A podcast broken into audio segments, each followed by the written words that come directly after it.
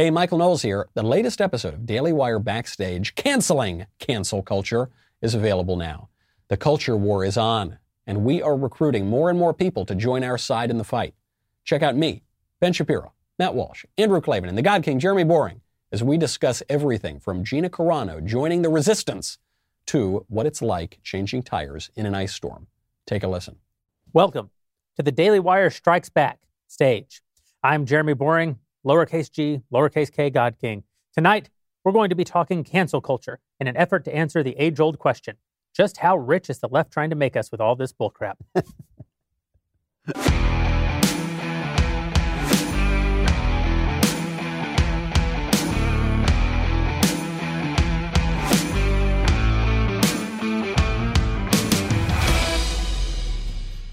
Today's show is sponsored by ExpressVPN. Don't let big tech track what you do. Anonymize your web browsing at expressvpn.com slash backstage. I'm joined, per usual, by Smoky Mike Knowles, by Matholomew Walsh, by the ghost of Andrew Klavan, and by the finest Ben Shapiro clone money can buy, still cheaper than the original. And, of course, by the lovely one herself, Mrs. Elisha Krauss, here to take your questions. Elisha.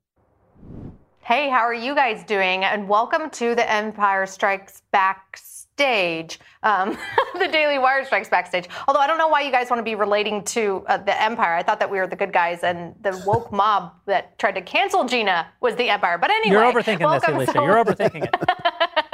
so I'm just trying to be accurate, God King. Anyway, it has been one of the biggest months in the Daily Wire history, and we are so excited. I love the Sunday special with Gina and Ben, and we're going to tell you guys this is just the beginning. Ben still needs to introduce Gina and I so we can be BFFs and go for many petties, and then she can teach me how to be a badass so I can beat up Michael Knowles. But if you're just as excited as I am, then you can be a part of this huge movement by joining us at the Daily Wire. As always, I will be answering your questions tonight throughout the show, and only Daily Wire members can ask the questions later on throughout the show tonight. And if you're not a member, then you ask, oh, how can I become a member? Well, just head on over to dailywire.com slash subscribe and you can get 25% off if you use the code debunked. That code is very specific because it is also the name of Ben Shapiro's new show, Debunked, in which he talks about massive leftist myths that he is going to debunk every single episode. The first episode is this Friday, February 26th. Be sure to check it out. But after you go to dailywire.com slash subscribe, use code debunked for 25% off because who doesn't love a good sale? I know I do. Stereotypical, right? So go to dailywire.com slash subscribe, use that code debunked, ask the questions. I'll throw them to the guys later throughout the night. Thanks, Elisha. Fellas, we had an unbelievable uh, last two weeks because the left has decided, yeah. in their infinite wisdom, that making us just insanely wealthy yeah. is their top priority. They've decided that they're going to cancel many, many valuable uh, Hollywood entertainers. And we have decided that we are going to make movies with those people, specifically uh, with Gina Carano. Uh, Elisha mentioned the Sunday special, Ben. It really was. I think it may have been the best Sunday special ever. Uh, Gina telling her side of the story was just remarkable. Uh, I want to talk about what happened to Gina specifically for the three or four people who live under rocks and didn't uh, pick up on it. But what I really want to talk about is the bifurcation of the culture, the bifurcation of the economy, the the the tragedy and the comedy of the whole thing, and the opportunities that it presents. So, will you mind walking us just briefly through Gina's story? So, I mean, the the way that Gina told it, and, and first of all, you should watch the the Sunday special because it really does allow you to see her side of the story in her own words. And Gina is just a lovely human being, mm. just a, a, wonderful, lovely human being. I had her over for uh, Friday night dinner, so we actually had Shabbos together. It was really nice. My kids loved her, uh, and uh, and what happened to Gina basically is that she tweeted a bunch of stuff that Disney didn't like. None of it was particularly horrifying or controversial, uh, and they fired her. I mean, it really is that simple. Uh, it started off when she had tweeted a joke about the pressure that people receive online to put their pronouns in their in their Twitter profiles. She had put in her Twitter profile beep bop boop, which is actually pretty funny. Pretty funny. Uh, which are Very good. Droid, droid noises.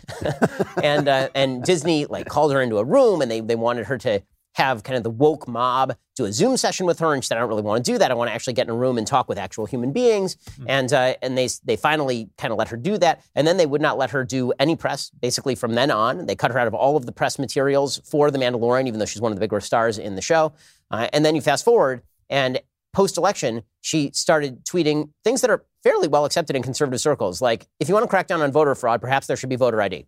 right? She tweeted that like two days after the election. And people were like, oh, this means that she is in favor of lies about the. No, that's, that's not what she tweeted. And then a few days later, she tweeted something about how Americans should remove the mask from their eyes so they can see what's actually going on with regard to COVID. Again, this is a fairly mainstream conservative position, even for people like me. Plus, it doesn't even protect you from the virus. If it's on your eyes, you If it's on your eyes. Yeah. In, in any case, that that was that was really not particularly controversial. Uh, and then she tweeted out this this meme that was just a picture, very famous picture from the Holocaust of a Jewish woman running away from German soldiers, and the text next to it was fairly generic. It just said. These sorts of evils don't happen in a vacuum. They start off with people dehumanizing other human beings. And if you treat people horribly, then eventually you could end up at this place. And so you should remember this when you treat people horribly because of their politics, which is a fairly reasonable generic statement. Now, I'm not a huge fan of Holocaust comparisons because I generally feel that most of them are overwrought, but there is nothing remotely anti Semitic about this one. And in, the, and, and in the world of Holocaust comparisons, this one ranks like the lowest 10% in terms of controversial because that's a pretty generic statement about dehumanization of other people. In fact, I've seen the Auschwitz Memorial Museum put out very similar tweets actually about the generic nature of dehumanizing other people and how that leads to problems down the road, including death for people. Uh, and so, you know, this turned into a big hullabaloo with Disney and Lucasfilm deciding that it was time for Gina to be ousted. Apparently, this had been in the works for a couple of months. They had been meaning to announce her as a spin-off star from The Mandalorian in, in one of their own series. They had canceled that in, in December, and they were looking for an excuse to can her. They used this as the excuse to can her, despite the fact that Pedro Pascal, the actual star of The Mandalorian, had tweeted out a meme comparing Auschwitz to kids being held in cages in 2018 using a picture that was from the Palestinian Authority in 2014. uh, and it was, and of course, no blowback to that. So you know, basically, after they canceled her and she found out about this, essentially via the social media, the way we did, Same way we did. right? I mean, we found out about the exact same time that Gina did. They didn't even give her the courtesy of a call.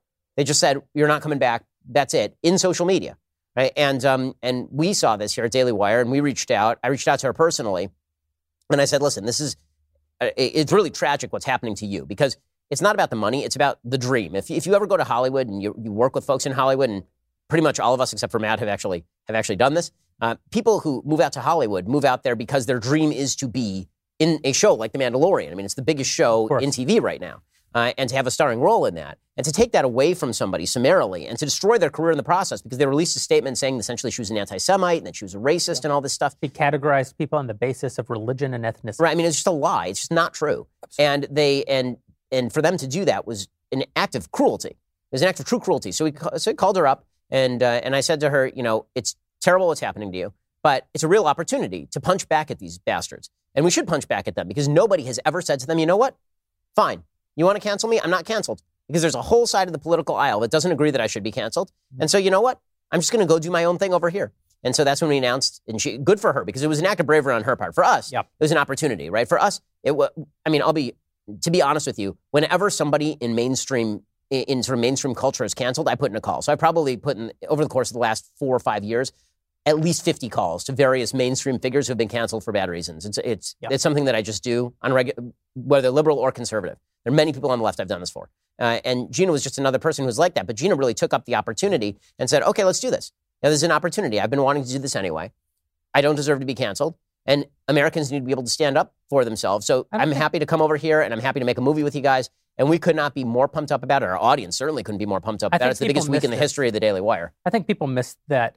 Uh, you know, Gina Carano is a real human. I mean, sometimes you read these stories about us or about political figures or about entertainment figures, and we're two dimensional, and that makes sense because we come to you on a screen, which uh, automa- which makes us two dimensional. Uh, also because we have no souls. And, Yeah, uh, no I personally am two dimensional. yeah. Yeah. Uh, but Gina's an actual human.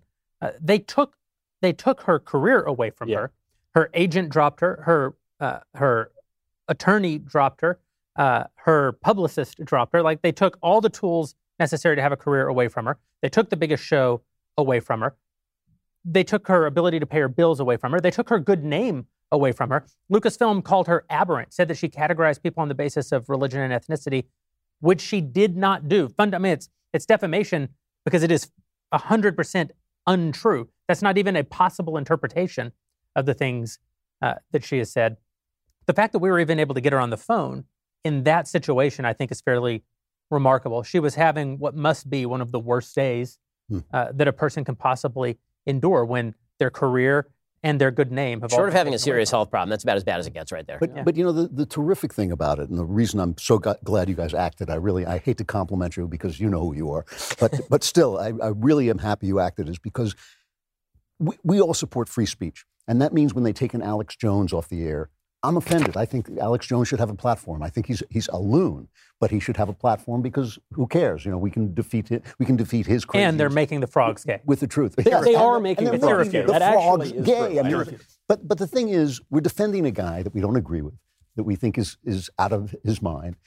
Here's a case where this woman did literally zero percent wrong. He- She her her tweet, and I'm with you. I don't like Holocaust comparisons because they're over the top. But she didn't really even deal with that. She was making a perfectly valid point that you begin by dehumanizing people and you end by hurting them, and that's what is happening in our society. It's a perfectly valid point we're defending somebody who was actually wronged, and that is a Yeah. terrific position to be in because the left has been very clever and they go after the people on the. And they, pro- they proved her point too, because they right. they That's right. not that they're going to cart her off to a concentration camp, but they dehumanized her Yeah. by by labeling her anti-Semite, by lying about her, saying her saying that she was was you know categorizing people based on race and ethnicity. That's just flatly wrong. They know that they're lying, but they figure, well, she deserves to be lied about and to be slandered because she's wrong about all these other things. what was There, there, she's are a two, there are two aspects of this that I want to talk about. I actually want to talk about Holocaust comparisons generally, and I want to talk about what it means that they canceled someone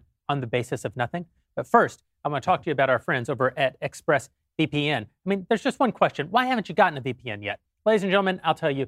There's never been a more important time to protect your digital rights. That's why I and thousands of my listeners, I'm joking, thousands of Ben's listeners, choose to secure our online data by using ExpressVPN. Did you maybe believe a VPN isn't for you because you can use the internet fine without one?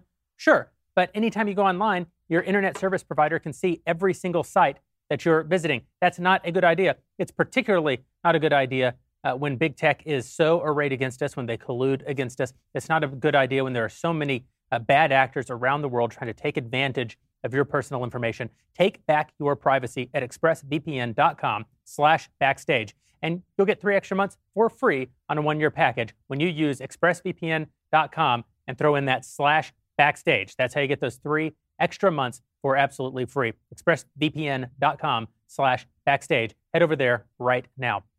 Michael, Yes. they canceled her for nothing. Yeah. Why did they cancel her? They canceled her because it's very wrong to make any comparison to the Holocaust, especially after we just had literally Hitler be president for four years. So you're not, uh, you can't do that sort of thing. You know, it. This is what is most chilling to me. We all support the American free speech tradition in the in this room. The left does not. We all support it. But we all think there are, there are some things that if you you know if you walk up to the water cooler and you say Sieg Heil or you know you do something, I think you should lose your job. I don't think you should be allowed to keep your movie or whatever. I think there are some things that are out of bounds. There are always things that are out of bounds. What this woman did was make an absolutely mainstream uh, opinion that we all, everybody left, right, and center would have agreed on even five or six years ago. But now they have so moved the goalposts in this country that if you if you have an American flag outside your house, you could be See, I'm actually not sure that this is right. I think that she was canceled for nothing because it was nothing. I think that hmm. we're living through a change in what cancel culture is and what the woke mob wants. That it's no longer about enforcing their rules. I think that it's it's like the Great Terror. I think it's that's just the imposition. Yes. Yeah, I think yeah, that the yeah. arbitrariness of it, I think the randomness of it is, This is right. actually part of the terror. If they can take down Gina for nothing, then they can take Hmm. down you for any- Well, you, you see this happening. I mean, the rules are changing every single day. Right. I mean, they're changing every single day. And things that are overtly non racist are now being treated as racist. I mean, you'll have Don McNeil losing his job at the New York Times for using the N word to describe why using the N word is wrong, right? And in which situations using the N word is wrong. See the guy over at Slate, Mike Pesca, right? We're not big fans of Slate over here. Slate fired a guy for saying that maybe we should have a discussion about when use of the N word is appropriate in, like, for example, quoting someone who used the N word. And they were, and people at Slate were like, nope, can't have that. They they laid Mike Pesca off. Eh, The, I think the most ridiculous example of somebody being canceled for non-racism that I've seen in the recent past uh, is not really even Gina, although that was ridiculous. Uh, I think that it's what's going on with Chris Harrison over at The Bachelor. Right. So I'm not I'm not a, a fan of The Bachelor because I am a man. Uh, I have testosterone that runs in my body. But there, this is one of the cultural institutions of the United States over the last 25 years, right? I mean, it's been going since 2002. It has been, it, The Bachelor has been on the air for a majority of my lifetime on this planet, right? It's been on forever. And, years. right. And the, and The Bachelor basically just collapsed over the course of the last month because there's a, the first black bachelor and he was dating one of the women, there was a woman named Rachel Kirkconnell, and she committed the heinous sin of in 2018 going to a party at a plantation that was dubbed a, a plantation party or something, and she wore like a Scarlett O'Hara dress. Antebellum part. Antebellum party. Yeah. Okay, and the, the idea was that this was racist because you can't have an antebellum party without acknowledging the sins of slavery. Which, again, I, I just hate to note this. for Unless you're governor of Virginia. Well, right. Then, then you can dress up as whatever you want, right? But, uh, but uh, I, I hate to note this for everybody, but if you wear a costume from virtually any historic period prior to 1820, that culture had slavery in it, right? I mean, like if you, if you dress up as a Viking, then there was there, there was slavery back then. If you dress up as a Roman, there was lots of slavery back then. In any case, the the idea was that she was a racist for having gone to this party in 2018. So, the the Bachelor, who spoiler alert for women who are still watching The Bachelor, but it's out of the bag now. He ended up picking this woman, right? Rachel Kirkconnell is the woman he ended up picking at the end of The Bachelor, and so he put out a statement on February 3rd in which he said. You know, she should be given a little bit of grace. Social media shouldn't be going after her. They shouldn't be digging up her parents' voting record. Like, give her give her a break. And so Chris Harrison, the host, was on a show with Rachel Lindsay, a former host of the, she was the, the former bachelorette, first black bachelorette, I think. Uh, and she was interviewing him. And Chris Harrison said, you should give her a little bit of grace, right? Social media shouldn't be judge, jury, and executioner. People should be treated with a little bit of grace. She can explain herself. And Rachel Lindsay then suggested that Chris Harrison, for saying she deserved grace, ought to apologize and essentially lose his job. And then a couple of weeks later, like just this week, Matt James, who originally had defended Rachel Kirkconnell and was dating Rachel Kirkconnell, he put out a statement over the last 24 hours saying that Rachel Kirkconnell was essentially a racist, that Chris Harrison was a racist, that The Bachelor was racist, and that it was it was unthinkable that Chris Harrison could have said what he said in front of Rachel uh, Rachel Lindsay, who then was forced to do, and I quote, the emotional labor. The emotional labor of explaining to him the history of racism and slavery in this country. Emotional labor. First of all, what what the f is emotional labor? I've seen actual physical labor. Well, My wife's done it several times. It's much, seen it's much the same. Uh, I can't even make this joke. It is so over the top. I, I, know I, make, I know if I make this joke, how mad Ben's going to be at me. But I will say this: the fact that he used the term emotional labor is proof that they got to him. yeah, that's Because right. no human being walks around with the term emotional labor No. uh, in their frontal lobe except woke leftists. Yeah. And that means that somebody came and sat him down and said, listen, uh, the girl you've been dating and obviously like, she doesn't matter. The show that's the only reason you have a platform at all, that doesn't matter. The only thing that matters if you want to keep have if you want to keep your house and your uh, career and your good name is that you freaking get out there and walk the line. That's right. And and it, I mean the, the utter cowardice of throwing under the bus the girl you were dating, Yeah. Yeah. right, and calling her a racist, and then saying the guy who said exactly what you said, exactly what you said, like within days, that that guy's a racist, but you, you're you're perfect, right? You're perfect. That's amazing. what's My, by, by the way, I just have to add the capper to this. So the, again, my producers, who uh, the only reason I know about The Bachelor is because I have two producers. Yes, they are they are Uh-huh. female, and, uh, and, Right. and they, Uh-huh. they inform me of Yeah, this. the TV remote. That's why. uh, producer Savvy and producer Jessica, uh, I, I will say that they keep me updated on this stuff on a granular level. Uh, and, uh, and they made me aware of a post from Rachel Lindsay that happened in the middle of the Black Lives Matter movement in the summer. And this post was a picture of Rachel Lindsay standing, I kid you not, in front of a Cadillac XT6. And the post was When I am fighting on behalf of Black Lives Matter, the way that I like to learn about black history is through podcasts about black history that I listen to on my Bose sound system in my Cadillac XTS. Capitalism, number one, always wins. But number two, So like this is the person who is standing up against the racism and uh, of the capitalist, evil American system. This is the person who's doing emotional labor. Emotional labor. You're standing in front of a Cadillac XT6 in a sponsored ad on Instagram to preach about Black Lives Matter, and you're the person who's supposed to be the the great pope of wokeness here. I mean, it's This is- insanity. this is How dare you. Gets me is what a is what a grift it all is. Uh, It's like, correct. it- it- you know, 15 years ago, you were taught, discussing in an academic context the use of the N word, and now you're fired. But if you're a black mom who wants her kid to go to school, that can't happen because teachers' unions are keeping you out. You know, if right. Bill Gates literally put out a system for teaching algebra to black kids where you got rid of the concept of right and wrong. And I just thought, like that. That may be, and, and I'm like I've been That's around a long time. racist. That's one of the most racist things I've ever actually heard. And and so it's all a grift, you know. It's all nobody's doing anything for anybody, but this emotional panic is. And, and, passing and the corporations are white into it, America, right? by the way. It's But- white America. Well, it it is. It, I mean, this is what Shelby Steele writes about. It's a bunch of woke white folks Yep. who get to maintain control over the auspices of power by saying black folks don't have to do the work. It's our job to do the work. All you have to do is give me power, Right. and I can fix I all of these things. For, exactly. And corporate America has bought into this. That that that ridiculous anti-racism training that Coca-Cola, or as I now Oh call them, God. Woca-Cola, Matt, you put talked out about there. this on your show. Yeah, yeah. I mean, and- and that's why we have to stipulate, I think, with, with cancel culture that it, it is a left wing phenomenon. This is the I, I know on the left, they always want to accuse the right of, oh, you're doing cancel culture because we criticize someone for having, you know, for their opinion. But you know how people on the left say that only, only white people can be racist because we have ins- institutional power and black people don't? Well, we know that that's totally bogus because number one, racism is a condition of the heart. Anyone can be racist. Number two, we had a black president. You know, I consider that to be institutional power. But with, with cancel culture, that actually is about institutional power.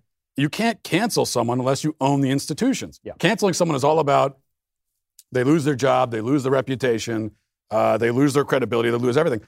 We on the right, unfortunately, don't have the ability to do that. Um, only the left can do that. So the left, so cancel culture is a left wing thing. It's what the left does, and I think we need to be clear about that in our definition of it, because that's that's what I think it is. The collapse of corporate America into wokeism is one of the great disturbing elements of the last several decades. It really is amazing because we were all taught that after you leave college, that you were going to get in the real world. And then the real world, there'd be a meritocracy and, hmm. and all of the all of the kind of emotional crap that you learned in college and the microaggression nonsense, all that was going to stop. And it turns out those people just took over the institutions. And now you get it twice as hard from the corporations. And the corporations have a real interest in promoting this stuff because number one, it's a great way to avoid liability, like discrimination liability. You say, oh, you know, we- we hired Robin DiAngelo for 20 grand to teach all of our people that they're racist. So, I mean, how can you sue us Yeah. for that? And also, all your woke staffers are the ones who are most likely to sue you. So if you just give in to them, then they won't sue you. But has anyone sued yet? I mean, uh, we're waiting for a white. They're at a point right now in these corporations where they actually single out. They say this is only for the white employees. Come to the room, and we're going to tell you what a scumbag you are. Has any white employee actually stood up and said this is racial it needs harassment? happen. But look, It- look yeah. what happens when you you know when when Asian students sued Harvard, right? It wasn't white students Right. suing about the affirmative action policies. It was Asian students who were also disadvantaged. The Asian students sue. What happens? Doesn't go anywhere. The DOJ under Trump looks into Yale for doing exactly the same thing. They're disadvantaging white and Asian students in applications. What happens? The Biden administration gets rid of it. So, you know, if, if I'm a white employee and I'm being told be less white, and I think I'm pretty swarthy, how much less white can I get? Yeah. if, if I'm thinking about suing, I look at the track record of, of these lawsuits and I say, wh- why would I waste my money? Well, that- that goes back to- that goes Asians back to are the- white, though. That's true. It's true. According to This goes back to the institutional point that Matt was making. The institutions are now completely corrupted from the inside by the woke. I want to talk about that a little bit more. First, I want to talk about one of the most important things to me, which is me. Uh, when it comes to being me, I like to spend as much time being me as humanly possible. And that means spending as little time doing the things that I don't want as is humanly possible. And that's why I use stamps.com. When you're taking trips to the post office, you're not busy being you. No. You're not doing the things that you want to do. This is not how a God King likes to operate. That's why I recommend mailing and shipping online at stamps.com. Stamps.com allows you to mail and ship anytime, anywhere, right from your computer. You can send letters, ship packages, and you can pay a lot less with their discounted rates. With stamps.com, you get discounts up to 40% off post office rates and up to 62% off UPS shipping rates. Not to mention, stamps.com is a fraction of the cost of those expensive postage meters. Don't waste your time. Be like me. Sit at your house. Don't go outside. Don't pay attention to anybody else. Look in the mirror. Occasionally break away to send out a correspondence out to the hoi polloi at your computer by using stamps.com. You don't want to go to the post office. You want to go to stamps.com instead. There's nothing wrong with a post office. Post office, is perfectly wonderful place if you like to be around other human beings. I don't, therefore, stamps.com. There is no risk if you use the promo code backstage. You will get a special offer that includes a four week trial plus free postage and a digital scale. No long term commitments, no contracts. Just go to stamps.com, click on the microphone up there at the top of the homepage, and type in the word backstage. That's it. Stamps.com, promo code backstage. Stamps.com. Never go to the post office again and just, you know, enjoy being you for a minute. That is the first time I've ever heard the term hoi polloi in an advertisement. Okay, well, first of all, I, just, I was actually going to stop you. That is the best ad read you've ever done. I just want to, I just wanna, as somebody who does this professionally, let me just say, your skill set has grown, Jeremy. I mean, like, I've heard you do some real bad ad reads. Some horrible ad reads. Some reads. truly terrible ones. Really bad. That was In- excellent. It was a really great segue in. and then it really made it personal when you made it about you. And you really took your time with it. It was made it work. really excellent. That was That's what really it was good. About- the fact that you were talking about you. That's Yeah, when yeah, you, that's you when I'm glow, passionate that kind of glow comes over you. I mean, it was, it was really impressive. Uh, there, there was one note that I wanted to make as as far as the the fact that cancellation is a left wing phenomenon, and it is because it is connected to institutional power. Occasionally, you will see sort of a right wing cancellation effort. So, for example, there was some talk about um, in college removing college scholarships from from kids who wanted to kneel for the national anthem or something. Like, I'm not I'm not a big fan of that sort of thing, but there there is. It's not just that it's a left wing phenomenon; it's that it's a left wing mindset. Yeah. Right? There, there's an actual mindset of cancellation that exists. And there's a study that I was looking at the other day that it's just a, an, a truly amazing study. It was quoted in Harvard Business Review. What they did is they, they took a panel of people of wide variety of political opinion, went all the way right to left, and then they offered them a model corporation. It was like Jobs Corporation or something. And what they told them is that they, they gave them three examples. One, Jobs Corporation is apolitical. How do you feel about it? They're like, okay, it seems like nice corporation. Second was Jobs Corporation is liberal. How do you feel about it? And people were like, hmm, kind of, nice corporation. And then they said Jobs Corporation is conservative. It dropped 33 points Yeah. in the approval ratings. 33 points entirely because the left decided that it was now an evil business. Yeah. Right. So in other words, people uh, people assume that corporate America is liberal. They assume it, right? That's why the first two results are the same. That's why apolitical and liberal end up with the same result. It also shows you the right does not care. The right is happy to shop wherever there is a good product. The left does care. The left wants their wokeism infused into everything. Well, there is good news for us in this, That's right. as you may have noticed, which is that fine, you want to do this? You want to boycott any business that's conservative? There's half the country that believes they should be able to shop at businesses that are not going to shove this garbage down their throat, and we are happy to start each and every one of those businesses and rake in the dough. That's right. Drew, this is where the left, I think, has lost their mind. Illiberalism is nothing new, right? There've always, there's always been a streak of illiberalism, Yep. uh, even on the right, and, Sure. and the left just is now illiberal. Uh, but if you go back like to the 60s, illiberals on the right would like burn Beatles albums. And you're, I'm sorry, the Beatles uh, were a band who never got, they, they never got successful because all these illiberal conservatives burned their records. And so then no one ever, No. no, of course that's not how it works. There's a, there's going to be a reaction against this idea of cancel culture that is going to make us more powerful. To quote, well, the evil empire, the more they tighten their grip, the more star systems will slip through their fingers. That's the opportunity that they've given us. I think it's bad for the world Yep. that the left is creating a dual culture. I think it's bad for the world that the left is creating a dual economy. But I also think that to the extent that they've had almost unchecked power in the dominant culture and in the dominant economy, only the creation now of the dual economy gives us the, the opportunity to maybe one day make a better economy and a better culture that one day has a chance of being dominant. And you know, this ties into your point on the arbitrariness of it, because I, I, I think it's arbitrary when they say they have rules. And they make up the rules on the spot, and the rules change day by day, and they cancel you for whatever. But what is not arbitrary is the people that they're canceling. Yeah. People that they're canceling tend to hold views very similar to what we think. If you are in any way contradicting the left wing orthodoxy, you are liable to be canceled. And they'll make up some fake rule. No, you this know. is exactly right. It's, it's all it's all pretextual. Yeah. It's, it, they're doing all of this on the basis of who do we want to cancel, and then how do we fit them into the box of sin. But but you know this is this is actually I, I was speaking to my son Spencer Klavan, no relation, Mhm. uh, today, and he, and he makes the brilliant point, as he so frequently does, that this has a an almost exact analog in the Inquisition, in that Nobody expects it. Nobody ever expects it. you know? no, no, that, that they said, the Catholic Church said in the Inquisition, we have this new technology, which is the printing press. How wonderful. It spreads information. You can now read the Bible. You can now have your own Bible. It's a, it's a wonderful, wonderful thing. But it's spreading some bad information as well. And those people have to be burned at the stake and, and put on the rack. Basically, the Twitter terms of service. It was bad. Uh, well, no, I was going to say, I'm, I'm in favor of the I'm Inquisition. following it so far, but then when does it go wrong?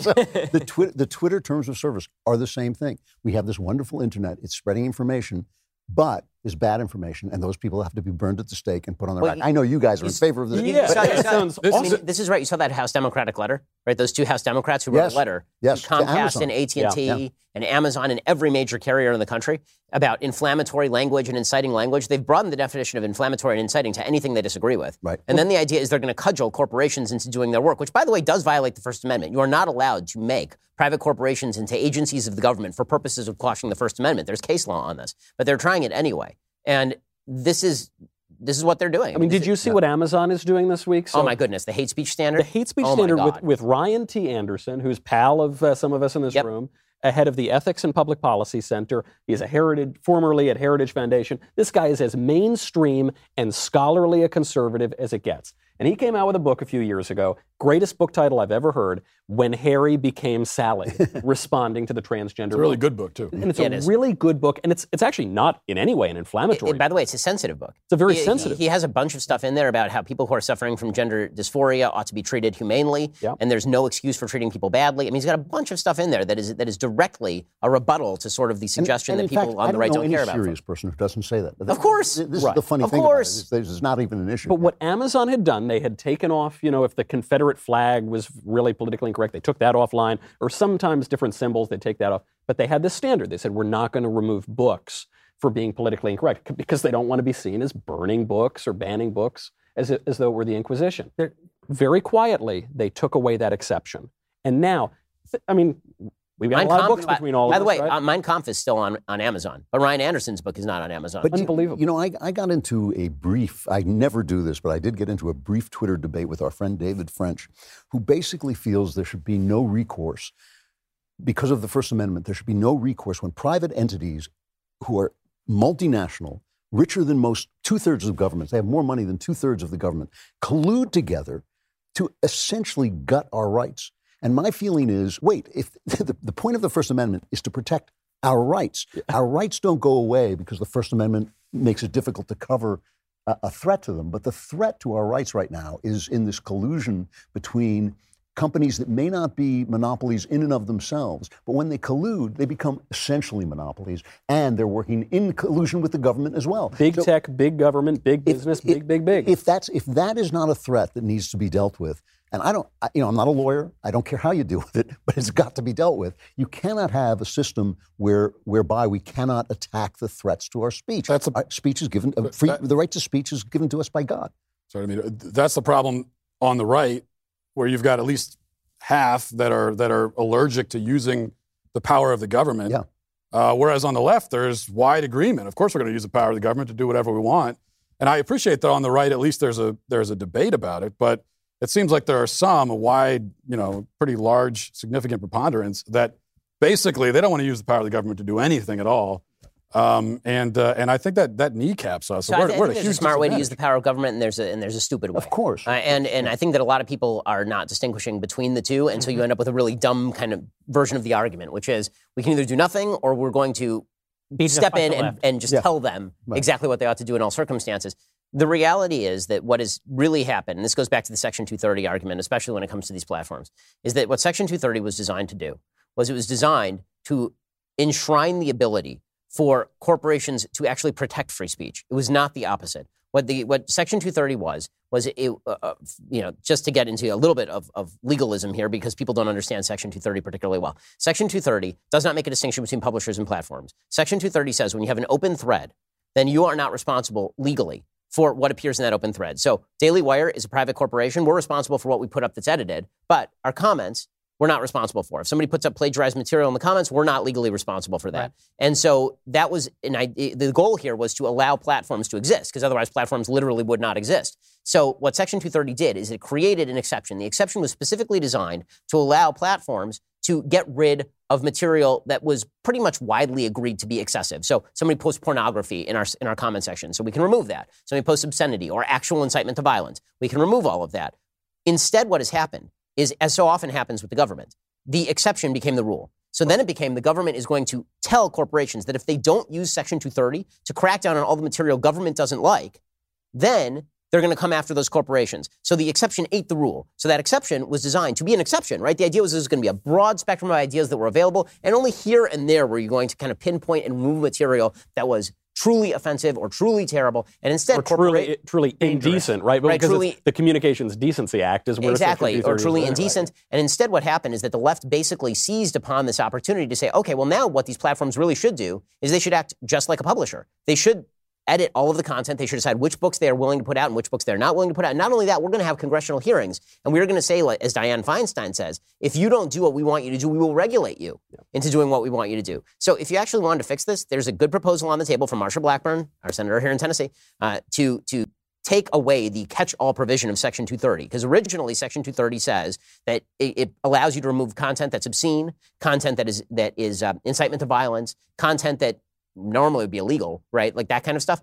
But there's also a catch-all provision that says, or anything otherwise objectionable. Yeah. And so what her bill does, it takes away the otherwise objectionable language. Hmm. So now you cannot be relieved of liability if you if you just start willy-nilly taking down stuff. And I think that that's probably the right move. Yeah. Yeah, Uh, you know, it's it's funny how people are blind to the fact that the enemy is are, is always pools of power. Power corrupts. Absolute power corrupts absolutely. So the left has this idea that the state is going to come in and make everything great, but it doesn't understand that the state is a bunch of people with power. And the right has this idea that big business is always going to be okay, but big business is also people with power. And the left used to know this. The left used to know that corporations can be uh, alternative governments that have the power of governments and can and can threaten you. You know, anybody with power, anybody with power has to be controlled. It's, it's simply that because the people we're trying to protect are the ordinary guys, the little guys who have the right to speak. I would just define power a little more specifically than that, which is it's not about the bigness, it's about the actual no. power to compel. That's right. Right? Because right. the, the problem is not big business. The problem is big business working in collusion with government in order to restrict your rights. That's right. Right? That's the stuff that's actually dangerous because what we tend to do, and, and conservatives tend to do this too, we talk about big government versus small government. The question isn't big government versus small government, it is what, is it, what are the delegated powers of government? Limited. And were they delegated? Limited That's right. right. It is, it is, there, there are specific purposes. The same thing is true of business. The question isn't big business or small business, it is business acting in favor of free markets and free labor, or is business acting against those things? Because I'm perfectly fine with a big business that does all the things that are in consonance with freedom, being big and being competitive and Hy- winning. hypothetically, I actually want to talk a little bit about why corporations went wrong and why uh, I actually think that corporations are the biggest threat to the country right now. Yep. Uh, but before we talk about that, I want to talk about my favorite company, Policy Genius. Policy Genius uh, can help you check two big items off of your list with ease. That is comparing life insurance rates, and that is purchasing life insurance. You can save 50% or more in the process if you head over to policygenius.com. In just minutes, you can work out how much coverage you need and compare quotes from top insurers to find your best price. Once you apply, Policy Genius team will handle all the paperwork and all the red tape. If you hit any speed bumps during the application process, they'll take care of everything. They literally get you on the phone, they get the insurer on the phone, they set it all up, they take care of you with personal uh, attention. They did that for me. I purchased my life insurance through policygenius.com, and I, poli- I, I purchased life insurance uh, for my wife. Um, I guess actually the insurance on me, now that I think of it, is for my wife. So uh, maybe the insurance policy on my wife is for me. Yeah, wow. I don't know. Uh, There's some bad incentives that get created here. that kind of service has earned Policy Genius a five star rating across over 1,600 reviews on Trustpilot and on Google. You need life insurance. I have a, a baby that I adopted. She turned eight months old today. She's absolutely wonderful. And you have thoughts when you look down at your little baby that you never had before. One of them is, Why don't you sleep? And the other one is, What would happen to this little life if I disappeared tomorrow and couldn't and wasn't here to provide stability, wasn't here to provide uh, her basic needs. That's why you need life insurance. If you're worried uh, that March is just around the corner and you've barely gotten anything done because it's the new year, don't worry, take a deep breath. Policy Genius will help you make the most of this short month. All you have to do, go to policygenius.com. In minutes, you could save 50% or more comparing quotes, and you could feel good knowing that your loved ones will be taken care of if anything were to happen to you. Policygenius.com. Go there now, get started. Policy Genius, when it comes to insurance, it's nice to get it right. You know, other than insinuating that you might kill your wife, that was an excellent ad read. Or that my wife might kill me. That's true. That's yeah, true. that, you kind of went a little bit awry on that. I mean, it is true that the incentives person. sometimes get misaligned. I mean, right now, if I were to do something terrible to my wife, she has much stronger incentive to kill me than divorce me. No, no, no. I mean, if I'm I've ever been found telling her that for months, you know. if I'm ever found having been thrown off the back of a train for the double indemnity, obviously, then we, then you know exactly what happened. if I ever am found uh, floating face down in my pool with three gunshot wounds in my back, I didn't just trip and hit my head and fall in the pool, no matter what my wife It was says. Hillary Clinton. it was Hillary. you irritated Speaking of people who might want to kill Ben, Elisha. No, you have that all wrong. I like Ben. He signs my paychecks. It's Michael Knowles that I want to beat up. But oh. you know, we should say happy birthday. live- By the way, it was, it was Elisha's birthday this week. Happy birthday. Hey, Elisha, happy birthday. thank you. She's at Thank least you very 25 much. I years old. share. I wish. I'm 35. Now, if my husband decides to impregnate me again with another gorgeous child, I'm considered a geriatric pregnancy, which is just really depressing. But thanks for the birthday wishes, guys. there's, there's a lot of lively chatter over on the chat box. And if you're like, well, hey, wait a second, I want to chat with you on the chat box. Well, how do I do that? How do I ask the guys a question? Well, then that means You've already given me an answer. You're not a Daily Wire subscriber. You should head on over to dailywire.com slash subscribe and be sure to use the code of Ben's new show, Debunked, which comes out this February 26th. So be sure to take a listen. Debunked will get you 25% off. So be sure to go over to dailywire.com slash subscribe and use the code Debunked for 25% off. All right, this first question we have goes to the one and only Matt Walsh, who is finally in the backstage studio. Fans have been asking for that for a very long time. So welcome to backstage, Matt. Um, people want to know, on a very serious note, when will you be joining Smokey Michael and the God King, and what instrument will you be playing? I think it's like the third backstage. So I guess I, I didn't make enough of an impression the first two times. um, It was, I- Wait, it was, Matt Walsh is here right now? it was definitely a temporary. uh, I, I do play the banjo, so I you know I Do you I mean really- I can I yes I can I can pick up a banjo and make noises with it. So Well, I can do that, but you Yeah. have to hammer it that's against. that's as far as my the, the real story is that my wife bought me a banjo. Uh, it was when we first got married. She bought me a banjo. It was my first birthday as a as a married person, and because I had been giving making all this noise about how I wanted to learn the banjo, and she bought it for me. And then what that meant was that for the next really for the last ten years. It just kind of sits there, and she'll just periodically say, "So you never learned that banjo, did you?" that's, that's it. I didn't learn it. Uh, and how many other instruments do you play? Because people want some options here. No, I, I don't play all. I'm very good at not playing every Would you say- instrument. Would you say that you're as good at every instrument as you are? Yeah, that's a good way of putting it. Yeah. yeah. By the way, completely side note, but uh, Matt and I were outside, and our, the conversation turned to the faux masculinity of the show, and um, and we decided to create a, um, a masculinity ranking of the hosts on the show. Okay. and I This- have this should be easy. It, it has it has a, it has but one standard. How many children have you sired? so by this ranking, it goes Oh, Matt, then me, Yeah. then you, right, yeah. and then you, and then you. Well, my tied for last place? so- Yeah, uh, all right. I wa- I was going to uh, tweet that out that Ben Shapiro said I'm the the manliest guy at the Daily Wire. we're the You least- Just said it. so yeah, now no, I have mean to- it's, yeah. it's, it's been said. I mean, he's a lumberjack and he has like 83 children. So I- Jeremy and I are the least toxic people in this entire room. That's pretty good. Yeah. I did admit though that you. Uh, so we have four kids, but the first two were twins. Right. So it's kind of a two for one deal. But the same number of pregnancies. So I that, that's right. But I'll happily take. I think the beard gives me the tiebreaker. I'll actually say though that I think one of the things that matters is can you change a tire? I mean, we're probably still tied for. Yeah, I would say that's probably true. Maybe it mixes I, up the top I not three. only can change a tire, but have changed many tires frequently on rain-soaked freeways. Why? Don't you have AAA? It, it was before you had AAA. Are you a pauper? No, you didn't have. You didn't even have phones. What went Changing wrong? your own You tires. didn't even What went cars. wrong with had tires when they were made of Yeah, That's how long ago it was. They were, they were only Through changing a tire. know, exactly. It was like BC, you know. Have you ever changed a tire? Be honest. No. Have you seen me? Have I ever changed a tire? I changed a tire once. I was visiting LA before I lived there, and I, I was too cheap to get a good rental car. So I did a rent a wreck. I was driving a 91 Plymouth Breeze around, you know. Yeah. It- I, I will tell you, then I go in, I figured out how to do it.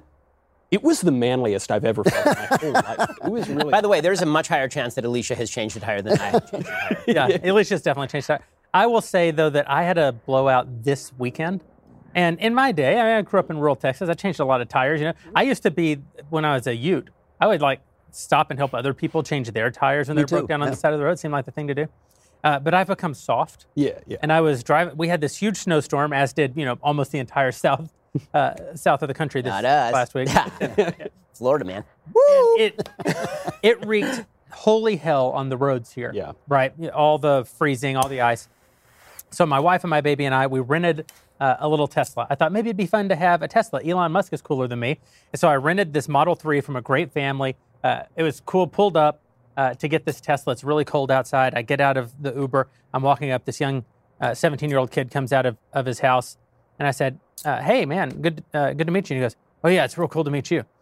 And I said, Yeah, I'm Jeremy. He goes, Yeah, but yeah, I know. And I was like, Oh, we live in a town where we're famous. We've, we were used to living in a place where people either didn't know who you were Or hated you. Yeah. now we live somewhere where people are kind to us and like us. Uh, so I rented this Tesla from this kid. I drive it home and uh, park it in the in the garage, and then it dumps like twelve thousand pounds of snow, uh, and I didn't get to drive the car Oh, for a week. gosh. So finally, I've got one day left on the rental, Saturday, and I jump in the car. I want to see if the baby seat will fit. Throw the baby seat in the back. We go for a ride, and uh, I promptly hit one of these newfound potholes at full freeway speed and knock the tire off the rim. Oh my gosh. The good news is, in a crisis with my wife and my child in the car, Yeah. I was able to figure out how to call roadside That's assistance. good. That's I was good. able to solve. The, I was able to get them on the phone, and they told me that they would be there in four hours. Oh. it- apparently, a lot of people were broken down on the side of the road. You know, the last time the the last time I got a flat tire, which now I don't know about five six years ago, I was in a very expensive BMW, and I was out in the middle of nowhere. And In the trunk, right? Yeah, I was in the trunk.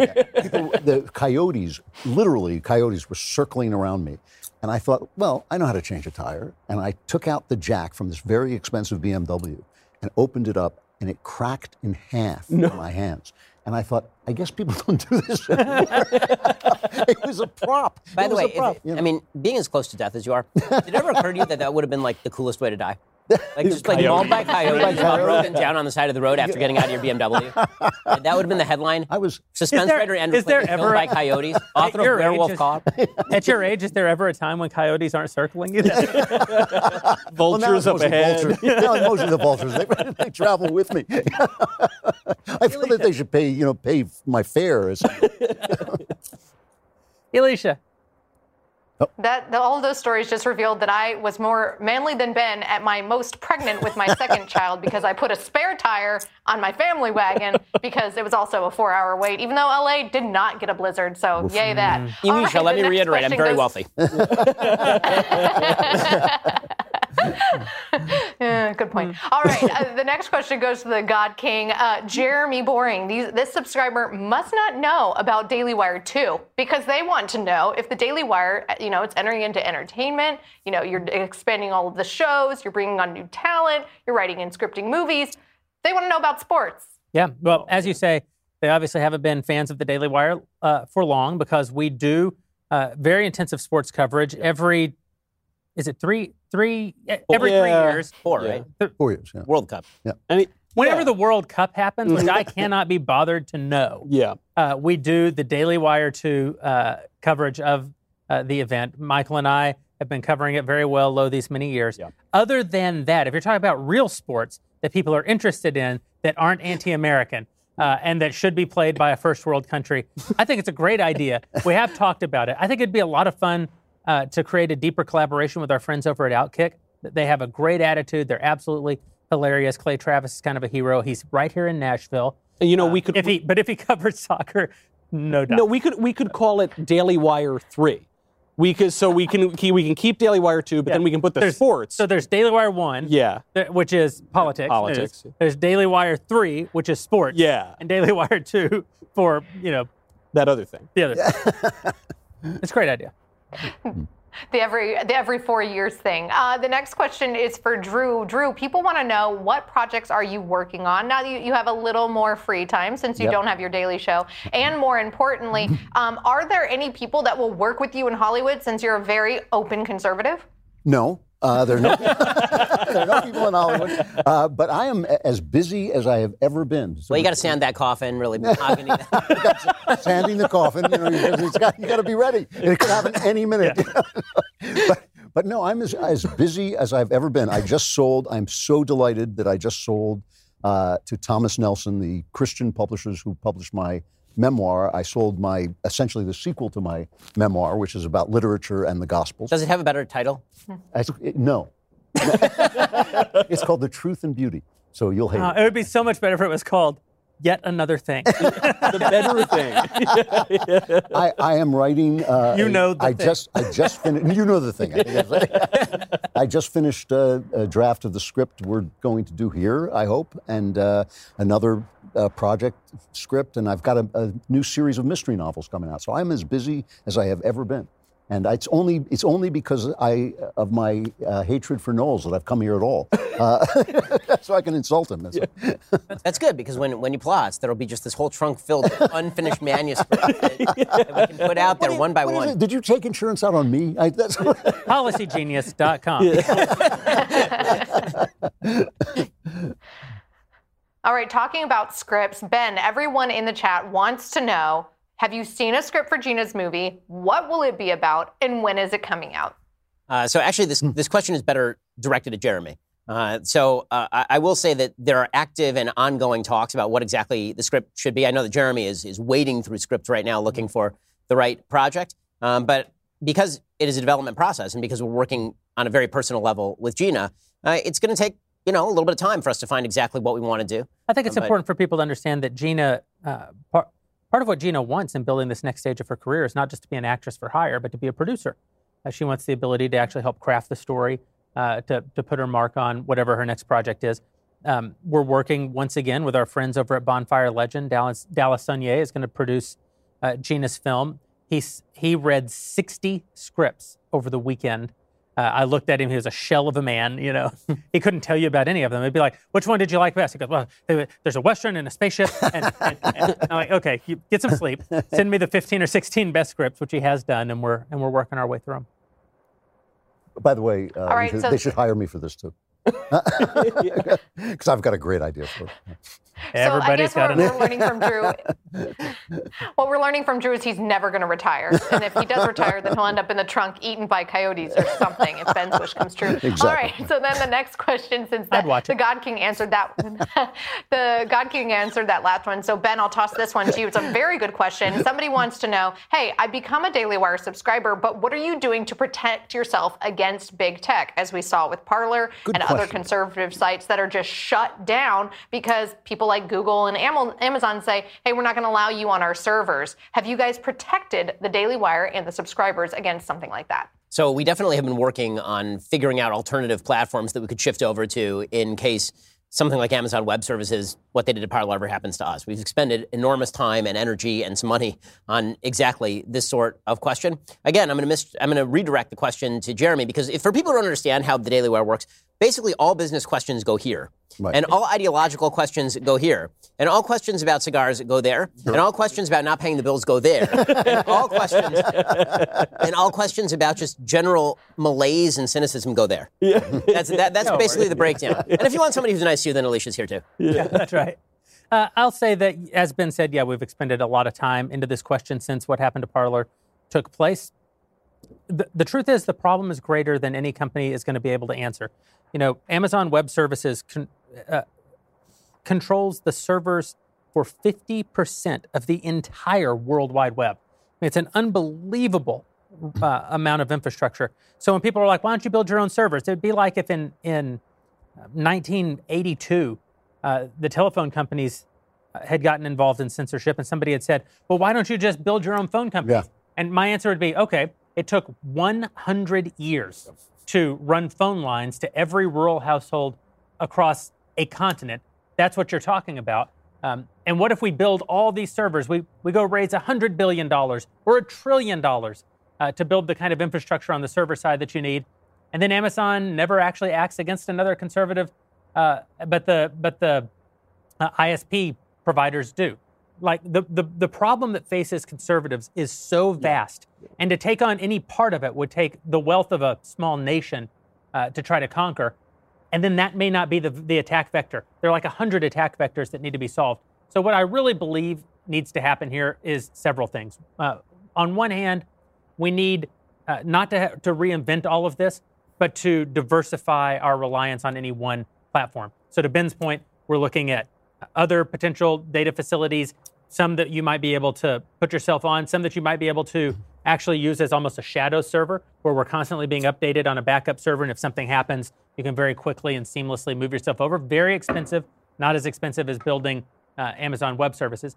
But more than that, I think what needs to happen is conservative millionaires and billionaires need to change the way that they think about technology.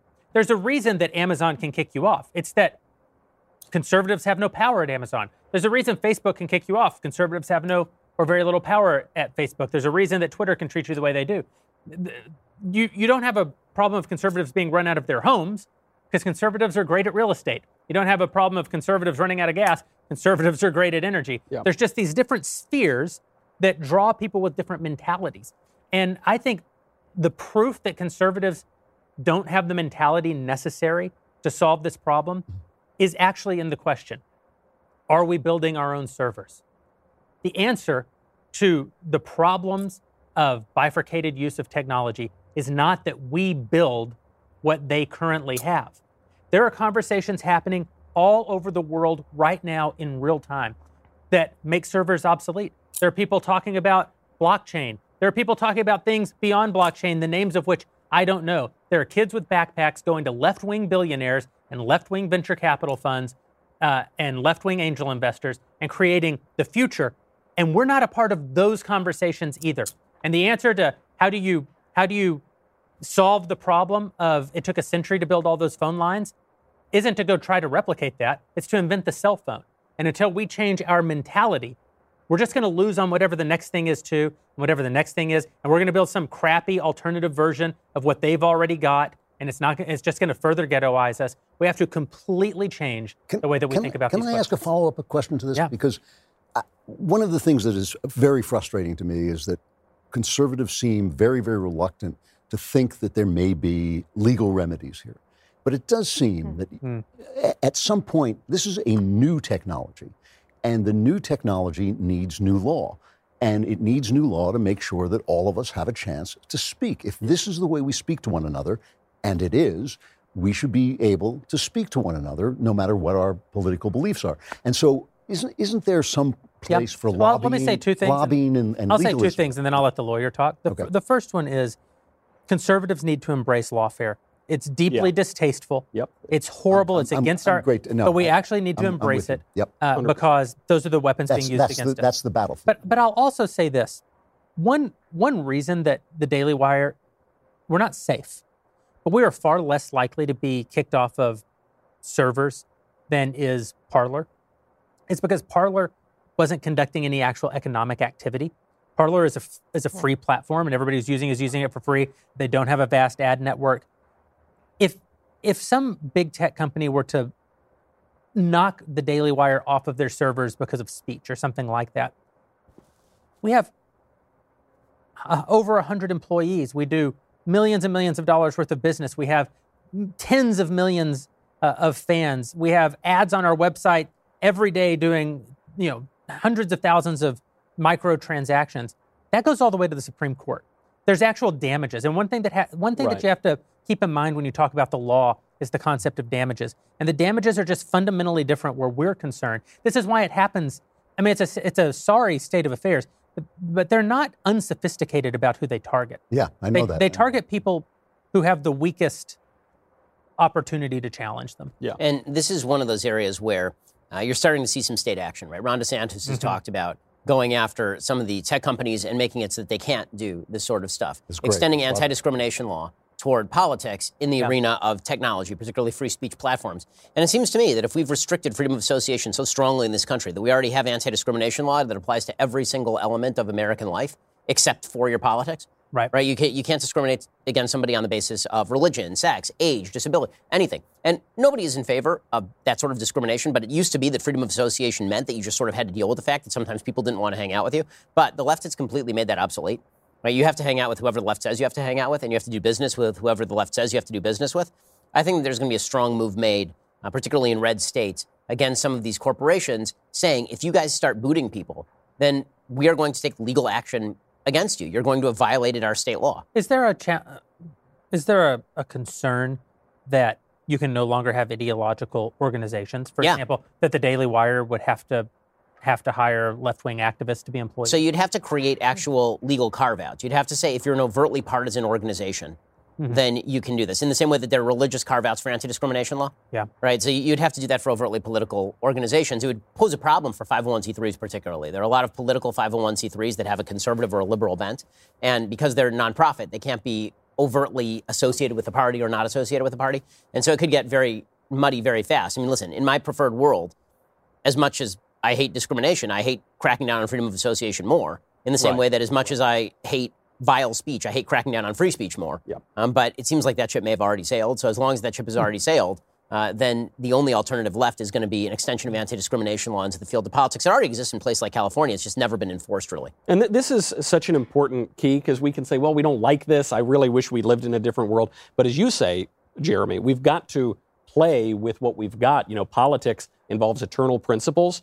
It also involves applying those principles to real circumstances that are all, always changing. And if we want to survive, if we want to be smart about this, then you've got to you've got to play the game. And there's a difference between using the weapons that are the weapons of the battlefield and using the logic that they use. I'd always Right. I agree with this. I totally Right. agree. It's, it's what we always said about mutually assured destruction, right? When we launched Truth Revolt, we said we hate the tactics that we're about to use. Right. As soon as you guys stop using them, we'll stop using them. Right, right. right? And I, and I think that that's accurate as far as a lot of these things, which is, you know, the, there's only one thing that is worse than having a nuclear weapon, and that's everybody else having one and you not having one. Y- Right, and that, the- that's right. And, and it always bothers me. We play this hypocrisy game with the left, which I think is actually destructive. So the left says, you know, you said it was a dark day when Obama was elected. Dark means that you didn't like the color of his skin. You think like that's not what it meant. But you said this, which is accepting their terms of battle. Yeah. And I don't, I don't agree with this at all. I, Yeah. I mean, I, I'm really offended by the racial pathology of the left. I, I think it is, I, think it is irreverent to the human condition. I think that the, to, to treat people according to the color of their skin is a wrong. And I think it's wrong no matter what color their skin is. I don't care if they're hypoc- hypocrites about it.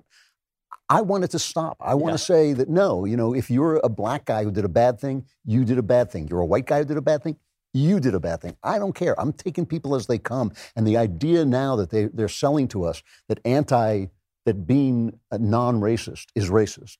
Yeah. Is, is insane. Right. You can't you can't be non-racist. Yeah. The, so I, I, I, the pitch. You're either racist or you're anti-racist. There's no third category called non-racist. That, that, that's why I think that's why I think cancel culture is so dangerous because what it does is it makes people afraid to say your entire premise is wrong. Yeah. Well, this is premise so. This is this is the biggest thing I think that when we, when we talk about cancel culture, it's easy to point to the big circumstances of cancel culture, like Chris Harrison Right. or or Gina.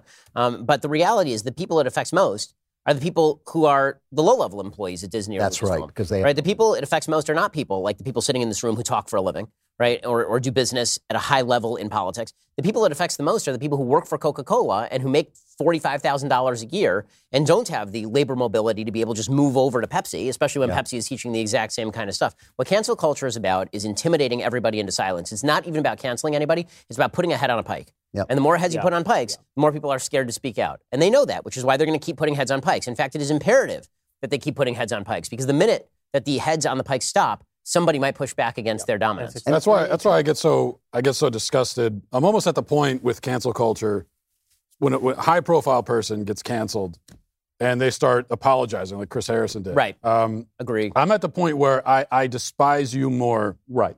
for Right. apologizing than I do than I do despise the mob for canceling you in the first place. Like Chris Harrison is such a perfect example, uh, and we didn't even mention like in that interview that we, we, we originally talked about. He he he was it was at, he was so circuitous in in standing up to. He could not have been less aggressive in what he said, and he he kept uh, articulating. He kept he kept reiterating that. Well, I'm not defending her, and I don't really know, and she might be a racist. But look, guys, maybe just maybe we shouldn't be destroying people's lives over this. And they still cancel him anyway. And then what does he do? He falls to his to his knees and apologizes and admits. He says, "Yeah, I am a racist." I mean, he he he, he accepts their their accusations against him, even though he's not a racist. If you do that, then you're just as bad as them. And you're also all the other the, the smaller people, the people you're talking about who don't have this kind of platform. You're throwing them under the bus too Well, you're not, you're not just as bad as them. You're actually worse because you're you're, you're you've got all of their vices and cowardice. Like they're not Right. cowards, And that's right? why- I mean, they're This is a- actually. this that's why that's why I, I just want to say the the the genre of the public apology Yeah. has to go away Yeah. even if what you did was wrong now in chris harrison's case all these other cases gina carano like they didn't do anything wrong but even if you did something wrong and the cancel culture is coming after A you great example still of don't apologize for it Morgan Wallen. I don't know if you guys track this story. One of the biggest country stars Oh yes, in the yes, world, I did say, yeah. uh, has a new album out. It's fantastic. He's a bit of a hellraiser. Probably not our kind of guy. Uh, he gets home from a long night of partying Uh, he's not being a very good neighbor. He gets out of a couple pickup trucks uh, in front of his house. Some of his buddies, they're honking on the horn. I don't know, it's 1.30 in the morning or something, being a dick. And uh, he's yelling at some of his buddies, and he uses a series of jocular pejoratives to describe his buddies, none His of which can be friends, his fr- friends. his actual Yeah, friends, yeah. none of which can be said on this show. He calls them every- Nincompoops and nincompoops jerks. and yeah, yeah, exactly. right. uh, uh, poopy breath, Yeah. all of it. then uh, his neighbor, who's probably rightfully ticked off at the guy, it's 1.30 in the morning, you're trying to sleep. Apparently, on their security camera, their, their doorbell camera, uh, the next morning realizes uh, that you can hear him using these words against his friends. And one of them is that one word that no one in America is allowed to say except for all of Hollywood, uh, children at church, uh, if you're of a particular race. Yeah. Um, and so for this, total Soviet style erase, erasure. He is dropped by his label. He is dropped by But his songs are climbing the charts. he's dropped by his label. He's dropped by both of the major radio entities in the country who who collectively own all of the radio stations. He's dropped by his Well, Country Music Awards took him off. the Country Music Awards disqualifies him. The AMA, everybody disqualifies him. He he said something distasteful. He said several distasteful things. He said one thing that we, as a society, know there are special rules around.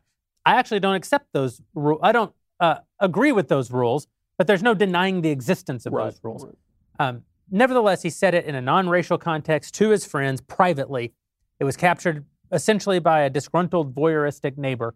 Uh, and for this, we've erased him from, from civilization. He didn't do anything wrong. He did do something gross. Yeah. He didn't do anything wrong. He did not do anything racist. The apology that he put out to the people who have destroyed his life on the basis of nothing grants them Right. grants them their premise. Will they give him his career back? Of course, they're not going to give him his career back. Well, there's, well, but there's no redemption. And there- Th- the- th- think about the asymmetry here for a second, too, because when you say he didn't do anything wrong, well, he did something wrong. He came home late. He woke Yeah, up he his was a jerk. neighbors. He was a jerk, you know. So He's using words he shouldn't use. Use but he words didn't he use shouldn't. them, but he didn't use them in the way that is the racist way to use that word. Right, You can and- find a black guy and shout the N word at him, right? That's right. if you're thinking about what sort of punishment these sorts of things should entail, should it entail destroying your entire life and erasing you from society? There's no Now, but this- proportionality this, here. Is the, this Yeah. is the thing, though, that I think that too many conservatives don't understand, which is this is the fight that we're in. Yeah. So we're not in the fight where we have to storm Normandy, where we have to f- come off the ships and the machine guns are coming out. This is the fight we're in. Right. And so, and so when you say, "Oh, this is going to cost you money," or "This is going to cost you your job," or "This is going to cost you your friends," this is the fight we're in. And those guys who stormed Normandy actually got bullets in the head and you know, were, were killed, lost their lives. And I'm worried that like we don't understand as a as a half of the country, we don't understand that the losses we're suffering are the losses you suffer when you are in a fight Yeah. that has to be won. and you're gonna and you're gonna you're gonna suffer those losses anyway. That's And what if, if them the cancel mob is coming after you, what you have to understand is there's a very good chance that they that they will destroy your life. They might not. I mean, you might you might beat them. Gina Carano beat them. You might not beat them. They might destroy you, but that's going to happen anyway. And so, what you can decide right now is whether you're going to have your dignity on the way out. Morgan Wallen decided that he's not going to have his dignity because he apologized to these people. Who, here's the thing about an apology: you apologize to people who you have actually harmed Wrong. Exactly. This is right. And so if Morgan Wallen had gone to his neighbors and knocked on their door personally without any cameras there and said, listen, uh, if I, you know, if you had to hear that, I'm so sorry. I apologize to you. That was obnoxious Had a of few me. too many. I should have Right. gotten home earlier. Right. Sorry. And then if he had just gone and done his, his video thing and said, listen, I, I, I spoke to my neighbors. I'm not going to tell you what that conversation was. It's none of your business. But to all you people out there that are trying to destroy me, I do not apologize to you because you were not harmed by what I did. You don't really care. That's right. You're excited for the opportunity to destroy my life just because you get a kick out of it. So I do not apologize to you. If you were offended, I'm glad you were offended. Yeah. That's all I have to say about It- it. it's I- got, I- that- got to do this. You're And right. the thing is, if he had, And- and if he had said that, he'd be in the same spot today that he is that, that, that he is right. anyway. And, So- and it, it really, but I do think there's a special duty that adheres to people who have the power to do that. Because if Morgan Wallen had done that, Right. it would have meant a hell of a lot more than the local employee at Coca-Cola, right? Yeah. When we when we like what we did with Gina, I think, is is I don't mean pat ourselves on the back, but we deserve a pat on We're, the back. we're for Mother this. Teresa. No, Um, this- I mean, this- like- You're- actually, no, you like actually this is, this is deserve a pat on the like like and I think the audience knows this, which is why we had the best week we've ever had in the history of the company Yeah. over this. The the by by putting our money where our mouth is and saying we're not going to allow people to be canceled, that was a statement in the culture, and that's a statement that more business people need to make. I mean, I'll be real with you. I would hire Morgan Wallen tomorrow. I tried to reach out to Morgan. Right. I mean, I would I would hire Morgan Wallen tomorrow because I don't think that what Morgan Wallen did was intended to harm black people, and I don't think that what he did did harm black people. Right. I, I, I think that what he did was be an ass. Right. And and guess what? Being an ass is a bad thing to do. And again, he should apologize to his neighbor, but that is a legal thing to do in the United States. And sometimes people are asses, and there should be forgiveness available to people And who are asses. And again, And- and, again, the president of the United States won't help schools open so black people can send their children to get educated. You know? Yeah, I mean, it's like the, the real things aren't happening. You know, there's a phrase that, that Jeremy once said uh, in a in a very similar sort of cancellation situation, and it it resonates here, and that is that uh, cowards get their friends killed, Hmm. and that's that's really what we're talking about here, because it's not just that they're a coward because they're backing down in the hopes that they'll get their career back. It's the cowardice that gets everybody else killed, because now you've set the new standard and you've reinforced the standard. This came up originally in the context of Mark Duplass, who of course is this famous director, producer, actor who committed the grave sin of once having said a nice thing about me on Twitter. Right? He came to the office. I gave him an hour and a half of my time. well, that, I'd cancel him for that. I mean, Yeah. Well, yeah, I mean, of course, but That should be he- I, I gave him an hour and a half of my time. We talked about the Second Amendment stuff. I was very nice to him, and as he was leaving, I said, "For your own sake, do not post on social media that you were here because they're going to wreck you for it." And a couple weeks later, he got it into his head that he was going to do a nice thing, and he tweeted out, "I miss, I disagree with Ben Shapiro about a lot of things, but he did a nice thing for me when he didn't have to, and he's well intentioned." He got hit so hard that he not only pulled down that tweet, he then issued a groveling apology. Right, and then what ended up happening on the back of that groveling apology is that James Gunn came out and defended him. And then everybody on the right resurfaced James Gunn's old material, and James Gunn ended up getting fired, right? Mm. And I ended up defending James Gunn in this bizarre situation. so I was like Thanos, like just by existing, I took out half the Marvel universe.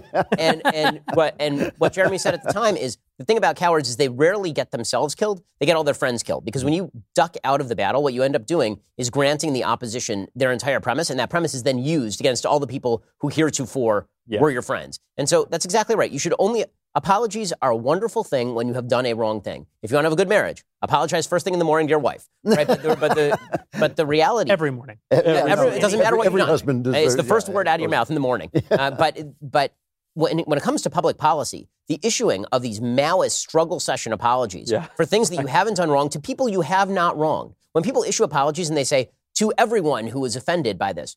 Well, no, if you're offended by this wrongly, I'm, I'm sorry, your, your emotions may even be authentic, but that does not mean they are justified, and you do not deserve an apology. Well, you know, uh, on this point of Maoism, I think that's actually the perfect term. There, there was this phenomenon in the 70s with the New York Radical Women's Group. They coined the term, or sort of popularized the term, consciousness raising. And there were these famous meetings where you'd get all these housewives to come together. And they would, I call them wine and cheese soirees. They would just complain the whole time. And there, there's a famous essay about this by Carol Hanisch. And she says that there was a woman who came and she said, You know, before I came here tonight, ladies, I had no idea how oppressed I was, but darn it, when I leave, I am so oppressed and furious and aggrieved. Yeah, and that, you see this now, people trying to convince themselves to be aggrieved and offended by some public comment that no one cares about. I want to say one thing in Mark Wallen's. Uh, is it Mark? Morgan. Mor- I'm sorry, I just had a in Morgan Wallen's uh, defense, um, and that's that. I think that for us, we live in this space and we know about this fight. Mhm. I think when when they come for you and you haven't thought about these things in Mm. advance, That- that's a really good point. they are taking your life and your name. We talked about it with Gina. They're And you think you can save it. and your good name away. And you Not just that, everybody who's Yeah. surrounding you is telling you to do it. Yeah, Yeah. I mean, honestly, the best thing that happened to Gina in this whole thing is that her agency did dump her. Yeah. Because if her agency hadn't dumped her, we would have called her up, and you know what her agent would have said? Don't take their call. No way. Don't take her call. Because if you work with them, you'll never work in this town again. Now, the reality is they were never going to let Gina work in the town again anyway. right. Right? But her agent would have said, no, maybe in a few years, you know, you go away for a while, you kind of earn your way back in with bit parts. I guarantee what happened with Morgan Wallen is that his initial reaction was probably, I don't even know what is going on right now. And his agent got on the phone with him, and his agent probably said to him, listen, you need to issue an apology right now. Maybe Yeah. we can put out this fire right now, and then the news cycle will move on, but you need to at least issue the apology. To this, and and if, you, if, if you've never been through the fire, it is egregious. I mean, it is, it is truly one of the worst. Uh, I I can tell you that as a person who gets trended on Twitter You're approximately every every two and a half weeks, Yeah. right? I mean, it is never fun. Whether it is justified or unjustified, it is never fun. And that's as somebody who does it professionally, right? I basically trend on Twitter professionally. If you are somebody who only trends once in your life, and that time is because you are losing your job and your livelihood, and it's a tsunami of media coverage, Yeah. like a tsunami, because the more you trend, the less big the bumps are. Honestly, like in terms of the differential from norm. Like the, the normal for me is that I get mentioned on Twitter a lot, and then on a few days a month, I get mentioned like a, a super lot. But if you're Gina, you don't get mentioned on Twitter all that often, except for people who are saying they enjoy you in The Mandalorian. And then one day, you are the only thing that everyone in the And, country and the trend is about. followed by a deluge of emails, mm-hmm. often phone Yes, calls. and- it's overwhelming. And people don't know that it passes too. You know, before we started, Matt and I were talking about media matters who do nothing but they sit around and they listen to us and try and twist our words into and publicize our shows. and publicize Yeah, our my publicist, but they, but they try to Campbell. they try to make us sound like terrible people for things that we say, which in context are, aren't actually not terrible at all. And I, I have to admit, it's a terrible. Uh, you're going to hate me for this. I actually have pity for them. Yeah. like that. That's your job. Your job is to like try and make other people look bad and to listen to us and try. And I just think like you know, at the end of your life, like you're going to stand before the throne of God, and He's going to go like, "What did you do?" Yeah. Well, I, you know, No, they're- uh, they're- uh. These are damaged people. There's very no da- question it- about it And it, it does get to your point, which is I don't I don't need to accept their standard. You know, if they if if they basically on the left all they exist to do is call us all racist every day, Right. And then one day, a clip of Joe Biden goes around, and it's he stumbles on his words because it's a day that ends in Y, and he it sort of sounds like he said the N word, and then we all sort of giggle about that. I don't care. I don't think he really said that. I don't. I don't think he is some bigot. I don't think that. I just think it's playing into their game, pointing out a hypocrisy that they don't care about because they don't care about the rules anyway. They just don't like us. I would much rather do what I'm going to do. I would much rather build culture, make movies with people we want to work with, do those sorts of things, then worry about their stupid rules which change every day. Well, that's right. I mean, th- this is the thing that I cling to: is that racism is an actual philosophy, which I, I don't hold. I don't think any of the people in this room hold. It, it's not a slip of the tongue. It's not Right. something that you might have said that was untoward. It's not even a moment of anger when some tribal uh, glitch in your brain goes off. It's an actual way of life. I know racists. They they actually think the things that these you know people are being canceled for. I just don't accept the terms. I do not accept the terms of the argument. I don't accept that, as you say, if, if somebody shouted a word he shouldn't shout, well, that's a bad thing, but it's not necessarily a racist thing. This uh, right. thing you're talking about, The Bachelor, I, I just think it's absurd. I'll even go a step especially, especially I'll because even- we know it's a grift because of the governor of Virginia who doesn't get canceled for it because then a Republican. I'll even go a step further. Shouting a racial pejorative is not necessarily racist. That's right. That's right. No, you're absolutely right. Doing something racist does not necessarily make you a racist. It means you did a racist thing. So there are there are actually even there's an even another gradation, which is I think a very interesting point you just made. Sometimes people in their worst moments actually do succumb to the worst thoughts. That's right. Hmm. That doesn't That's right. actually define them. So, you know, people say all the time like And this is not to let them off the hook. This is to point out that there are gradations of there are gradations of And what the left has decided is there are no gradations of sin. There is just the damned and the woke, and that's, That's it. right. There, there. This thing that people used to say back in college is like, well, you know, you'd you'd have a couple too many drinks and you'd say something you shouldn't about one of your buddies or whatever, and you'd apologize the next day, and they'd be like, no, what you say when you're drunk is that's who you really are. I saw the real you uh, because the, all your inhibitions were gone. You said what you really believe, and that never resonated with me. yeah, that's ridiculous. what I actually thought was no. When my inhibitions were gone, when my rational mind was gone, when I was only given into my vices and Yeah. basest passions. you're you're you're saying that that's the real me, but no, the real me is all of the things that I've built on top of my Right. worst impulses. That's right. Right. Of course. All the things that I've built on top of my intrinsic tribalistic way of looking at things, or my selfish ways of looking at things, or my you know vain ways of looking at Right. things, or my hateful way. We we all have the seed of sin in us.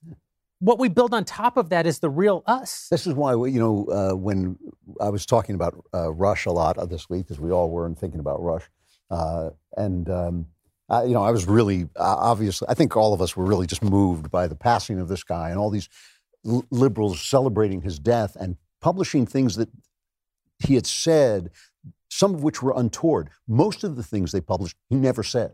Yeah. But, Yeah. but now and again, he said something that I, I thought, like, I don't agree with that, and I don't think probably Rush, if you pushed him to the wall, would agree with it. But he spoke three hours a day live to people. That's more For 30 than people- years. For That's 30 more than people speak to their spouses.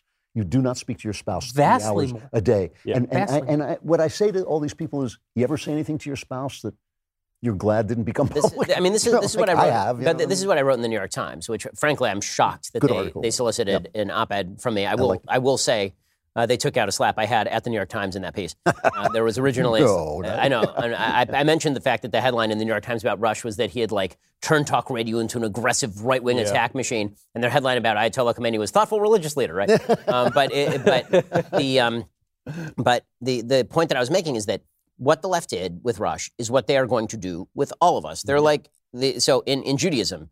Uh, so to teach y'all about a different religion. So in Judaism, Satan is not a character who's opposed to God. That's not what Satan is. Satan is known as the accuser because he's essentially the prosecutor. The idea is that after you die, Satan comes and he basically is the one who is going to try you in court before God. And he's the one who strings together all of your sort of worst moments, right? And and that is what this is. And this will come for all of us. I, I said in the piece that it wouldn't have mattered if it had been Tucker or if it had been Sean or if it had been me or if it had been you or if it had been anybody was prominent on the right. The reaction would have been the same because all our lives would have been would have been a compendium of the worst moments of us taken out of context and robbed of all meaning. Right? That's all it would have been. And that's what you saw in the CNN montage, right? The montage of Rush was like Sandra Fluke and it was the AIDS stuff from 1988. And it was it was all this it was like the out of the 30 years of material, what are the six worst things he did? And can we use those things to rag on him? Can we use those things to characterize his entire life? And we should all refuse to accept this frame. We should refuse to accept this frame. The reality is that we are all a compendium of all the things that we've done over the course of our life, most of which people never see. And for those of us who are in public life, yeah, the, the notion that everything that you do can be boiled down into one bad tweet or one bad moment, all that really is is because it can be done to anybody. Can be all that- to but- anybody- but, but it does, isn't. But it isn't. It isn't, but the, but because it can be done to anybody, that's how you know who they hate, right? Because you can do it with anybody, Right. literally anybody. Right. And be, uh, but there's only one side of the aisle that they choose to do this to. Those are the people that they cancel, and so don't accept the standard that this is how people should be characterized. And- I think it's so important for us to reject this framework for the sake of our children, yes, because our, our children. Would I mean, I feel, somebody please think of the think of the children? children. Let's actually think of the children because our kids, uh, not my kids, but so many kids are are starting out on social media Yep. at the yeah, age of like brutal. eight years old. Yeah. And um, or even if they started social media at, at 14 or 15.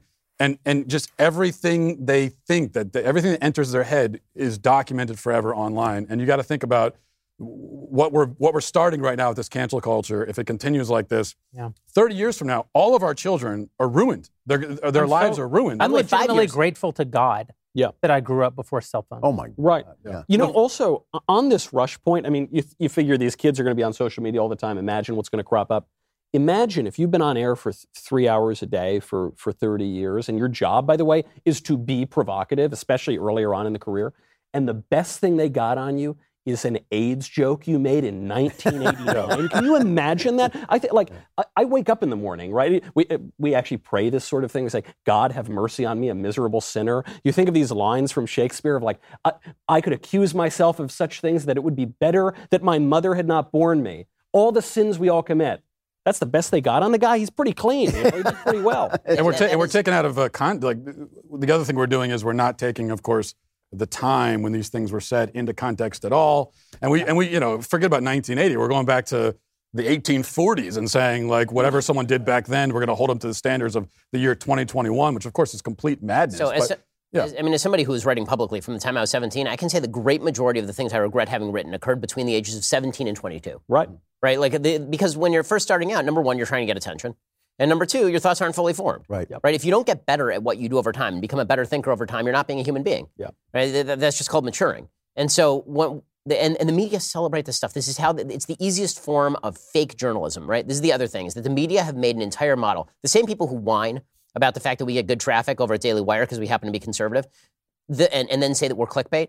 These are the same people who will run a 3,000 word piece about some jackass of a 19 year old student who decides to out a, a high school cheerleader who once texted something about learning to drive and quoted a rap lyric with the N word in it and get her kicked off the University of Tennessee cheerleading team. Yeah. The New York Times actually did that. The New York Times ran a long piece Yeah, about this, right. this terrible student. I mean, this guy's a terrible person Yeah. who literally held, there's a 15 year old girl, as she got her driver's permit, she put up a video on her phone saying something, I can drive now, N word. And it was obviously meant to quote a rap lyric. I mean, clearly meant to quote a, la- a rap Soft lyric. Soft R. This was not a, an epithet aimed It at a was- racial. and everybody acknowledged this, right? Th- This is fully obvious. And this jerk decided, because he was in her class, he decided that he was going to hold on to this video. He waited until two, I think it was three years later, Yep. just kept this video around, waited until three years later when Black Lives Matter happened. And she made the grave misfortune of posting something in support of Black Lives Matter. And he said, Well, you say you support Black Lives Matter? You said this. Boom, puts out the video. The University of Tennessee withdraws her, her cheerleading scholarship, which was her dream, was to be the, on the University of Tennessee cheerleading team, which is one of the great cheerleading teams in the country. She had to withdraw her entire admission Yeah. from University of Tennessee hmm. over this. Okay, we are creating an unlivable culture. It is only livable for people on the hard left. And by the way, everybody knows this. Eh, Everybody, kn- it, it's not even going to be livable for them.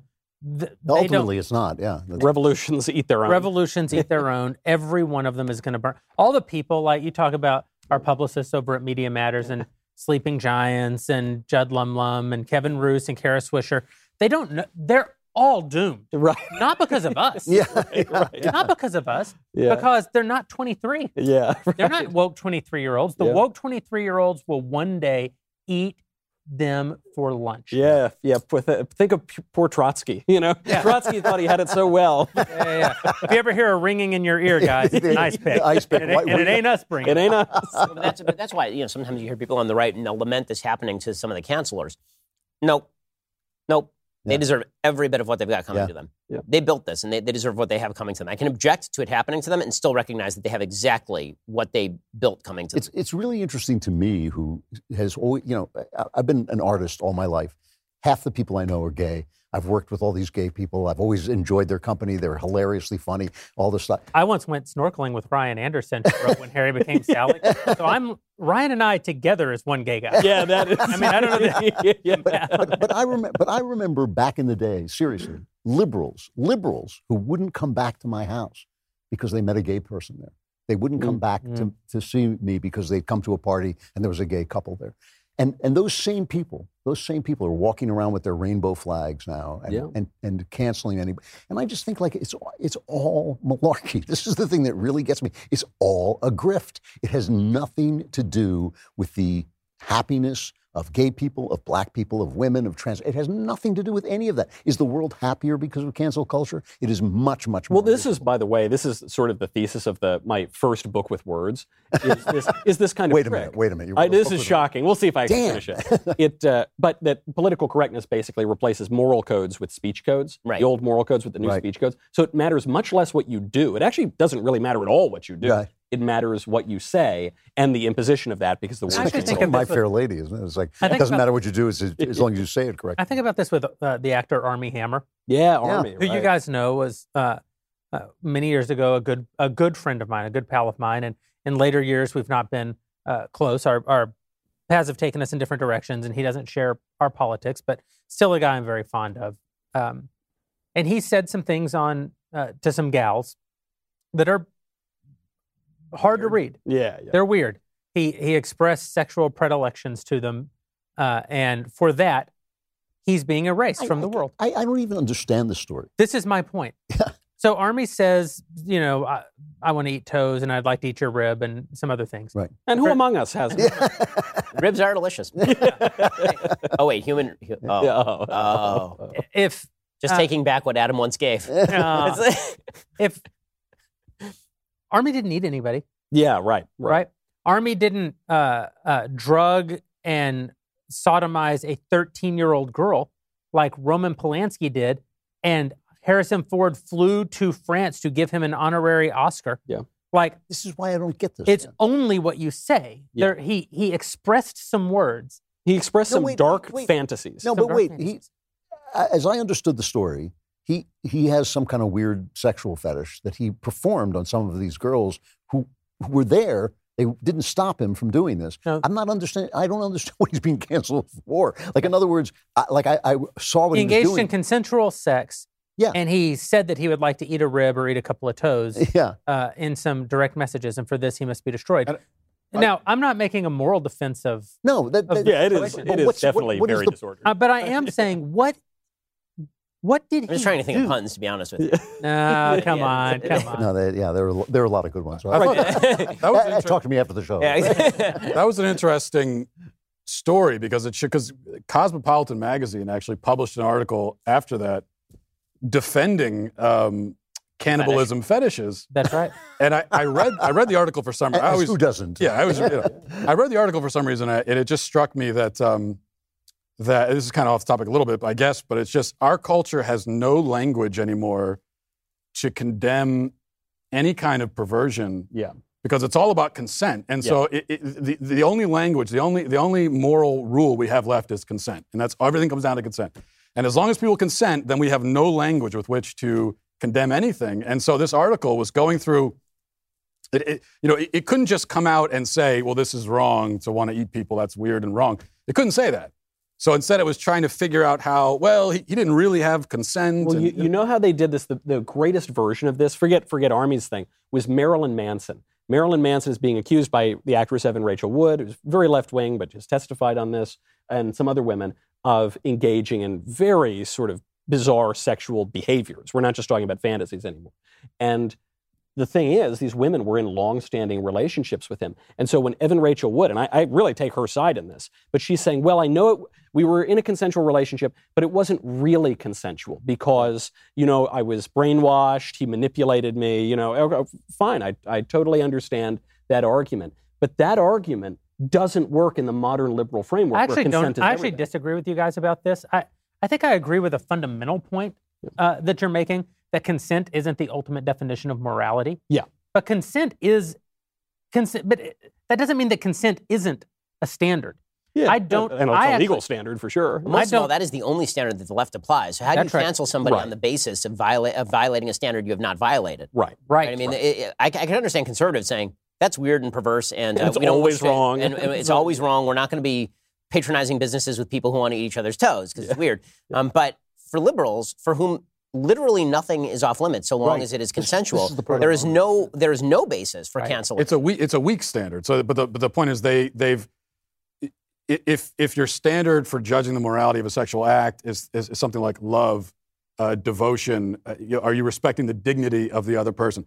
Well, then you don't have to talk about consent at all because that's included in the love, devotion, and dignity bit.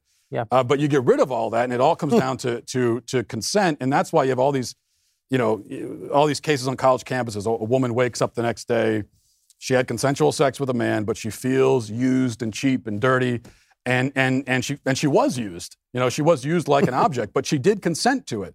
And the problem is not that she didn't consent. The problem is that it was not sex with dignity and love. But she doesn't have that language, so instead she figures, well, this feels wrong. I didn't cons- really give consent. So I must, yeah, I must not have gotten con- given, given consent, even though mm. I did. That's and a so, great. That is a Yeah. great point. That is absolutely. You know, because it, it is a great point unle- ex- until you say you're taking Rachel Evan Wood's side. I, I'm, I'm, I'm sort of taking her side. I'm not taking is it all the actually way. where I disagree with you. I agree with everything you just said as a moral standard. But I'm not. I'm not saying that Marilyn Manson, for the for the, the sort of consensual acts that he's being accused of it not being consensual or something. I'm not. I'm not saying he you're ought to making go the to same jail point for that- I it. think, I think retro- you're saying that, I think you're making the same point that Matt is. He's not. He, you're not saying that you take Evan Rachel Wood's side in the sense that he has violated some sort of left wing cultural standard and ought to or civil and law. ought to be or civil law Yeah, yeah. and ought to be ended that way. I think you're just saying what, what Matt is saying, which is that Violates I- the moral law. I, and wrong. fun- Right. I fundamentally, though, object to the idea that you can retroactively remove consent because of regret. no, Consent, agree. Well, I think we all consent agree. is Of a course, legal of course, absolutely. No, of course. But, but And- the, and- the and point that Matt is making is such a perceptive one, which is Yeah. that people aren't actively. The, the- it's it's a lie. In other words, when they say that they're retroactively removing consent, the only moral standard they have is consent. But they know they feel like something wrong just happened to them, so they do not have the language to completely express you know what you know- they're getting. what morality has been violated, other than by retroactively saying that the only value they have was violated. Since, since I know it was bad, it must Correct. not have been And consent. correct. which I know huge Exactly. irony here, though, which is that you have these left wingers grappling at this very traditional definition of consent and liberty, the kind of Aristotelian or old classical Christian idea, which is that if you're constantly in vice and sin, you're not actually free, right? The man who sins is a slave to sin. The, the example I use is the heroin addict. By, by the kind of modern leftist standard of liberty, the heroin addict is the freest guy in the world, right? As long as he's got a couple bucks in his pocket, he can shoot up, he can pursue his appetites however he wants. But we all know the heroin addict is the least free person on earth. This is the, this is the thing. You know, you and I like the show Billions. Billions is that what it's yeah. Billions, yeah. And and it features this this guy who's a prosecutor who is a, a, a masochist. He's a sexual masochist, and it begins. And he's you know, for me, like masochism, uh, sadomasochism is like you flick people with a towel. You know, but this is like sticking cigarettes on people. You know, it's like it's not it's not a joke. You know, but he's in a loving relationship with his wife where they do this thing, and what you're left with is something's wrong with him. yeah. You know, it's not it's not that they're doing anything illegal, and it's not even that they're outside of a, a, loving relationship. Because for a large period of the show, they're actually in a loving relationship, but something's the matter with them, and and it's you know it's when I look at uh, the guy who's supposed to be a girl who's in the uh, uh, now the Health and Human Services, Rachel Levine. Yeah. who's- I think like you know, I- have nothing but sympathy for this person. Yeah. but something's wrong with them. You know, there's, Right, there's something the matter with them, and and I think that like we have to be able to talk about that without necessarily uh, moral judgment, but at least with some kind of because understand- right now the argument is, well, you can do whatever you want. you can do whatever as you long want, as you yeah. consent to it. But the question then is, well, if, if there's something that's a little wrong, maybe we do need but, to but, two, but two, two things can but two a things but two things can right two, but two, two things can be true at once, which is you can do anything that you consent to as long as you're an adult, but that doesn't make it right. That's right. And this is something that, and this is, this is is something, that, and, and this is an ethos that is completely foreign to the left. Yeah. Right? This is where they're running into trouble because the ethos that you can do something wrong, but still it can be wrong, Yeah. yeah. is something that the left Right. does, fundamentally does not accept. Right? It's why they're now cracking back against freedom of association and freedom of speech and all individual rights. Right? If you can misuse freedom of speech, that means that freedom of speech should actively be curbed. Right. If you misuse freedom of association, freedom of association should, should actively be curbed. The Yeah. right understands that there is a difference between the right to do wrong and the possibility of doing wrong with that right. Right? That, that you can you can abuse a right, but that doesn't vitiate the central right that you're talking about. The left fundamentally does not understand this. So what this creates is this bizarre situation where they'll know something is wrong and they can't explain why it's wrong or which rule it has Right, violated. right. And so they have to post facto create a rule that allows them to bar mm. that thing Yeah. Yeah. right? Because because they can't accept the idea that somebody could do something wrong, and also it wouldn't violate any of their chief principles because in essence they're authoritarian, right? In essence, everything they don't like ought to be banned. Yeah. And so if they can't even come up with a good reason in their own head why it ought to be banned, they will come up with a new rule, That's right. or they will spin the rule so that that thing ought to be banned. And that's incredibly Th- dangerous. This is the, my only question for any leftists ever. Really, this is what this is what I would ask if I got to an- ask a question at a Democrat debate. Is is there anything that you believe is bad that should not be banned by government? Yeah. Is there anything you believe is good that should not be mandated by right. government? Right. You know, and, and it's so it's it's incredibly biblical, even for your half of the Bible. Uh, no, it's incredibly biblical that we, we talk about why God allows uh, evil, and there's a large body of uh, discussion about this. And one of the ideas is that because He believes that men have to be free, and men and women have to be free in order to love God, in order to serve God freely. But that means that you cannot do that, and so that's that's the the relationship of power to the people who are less powerful is yes, you have to have the right to do things that are, are wrong. But I do think I think that doesn't mean them, they're right. that's why wokeism is a pagan religion. Yes. Yeah, I know. I- does not allow it. I do. I do think though the left is saying something even more radical, which is they're saying I'm not really free. You know, in the case of Evan Rachel Wood or something, she's saying I'm not free to consent for whatever reason. You know, I, I was manipulated or whatever.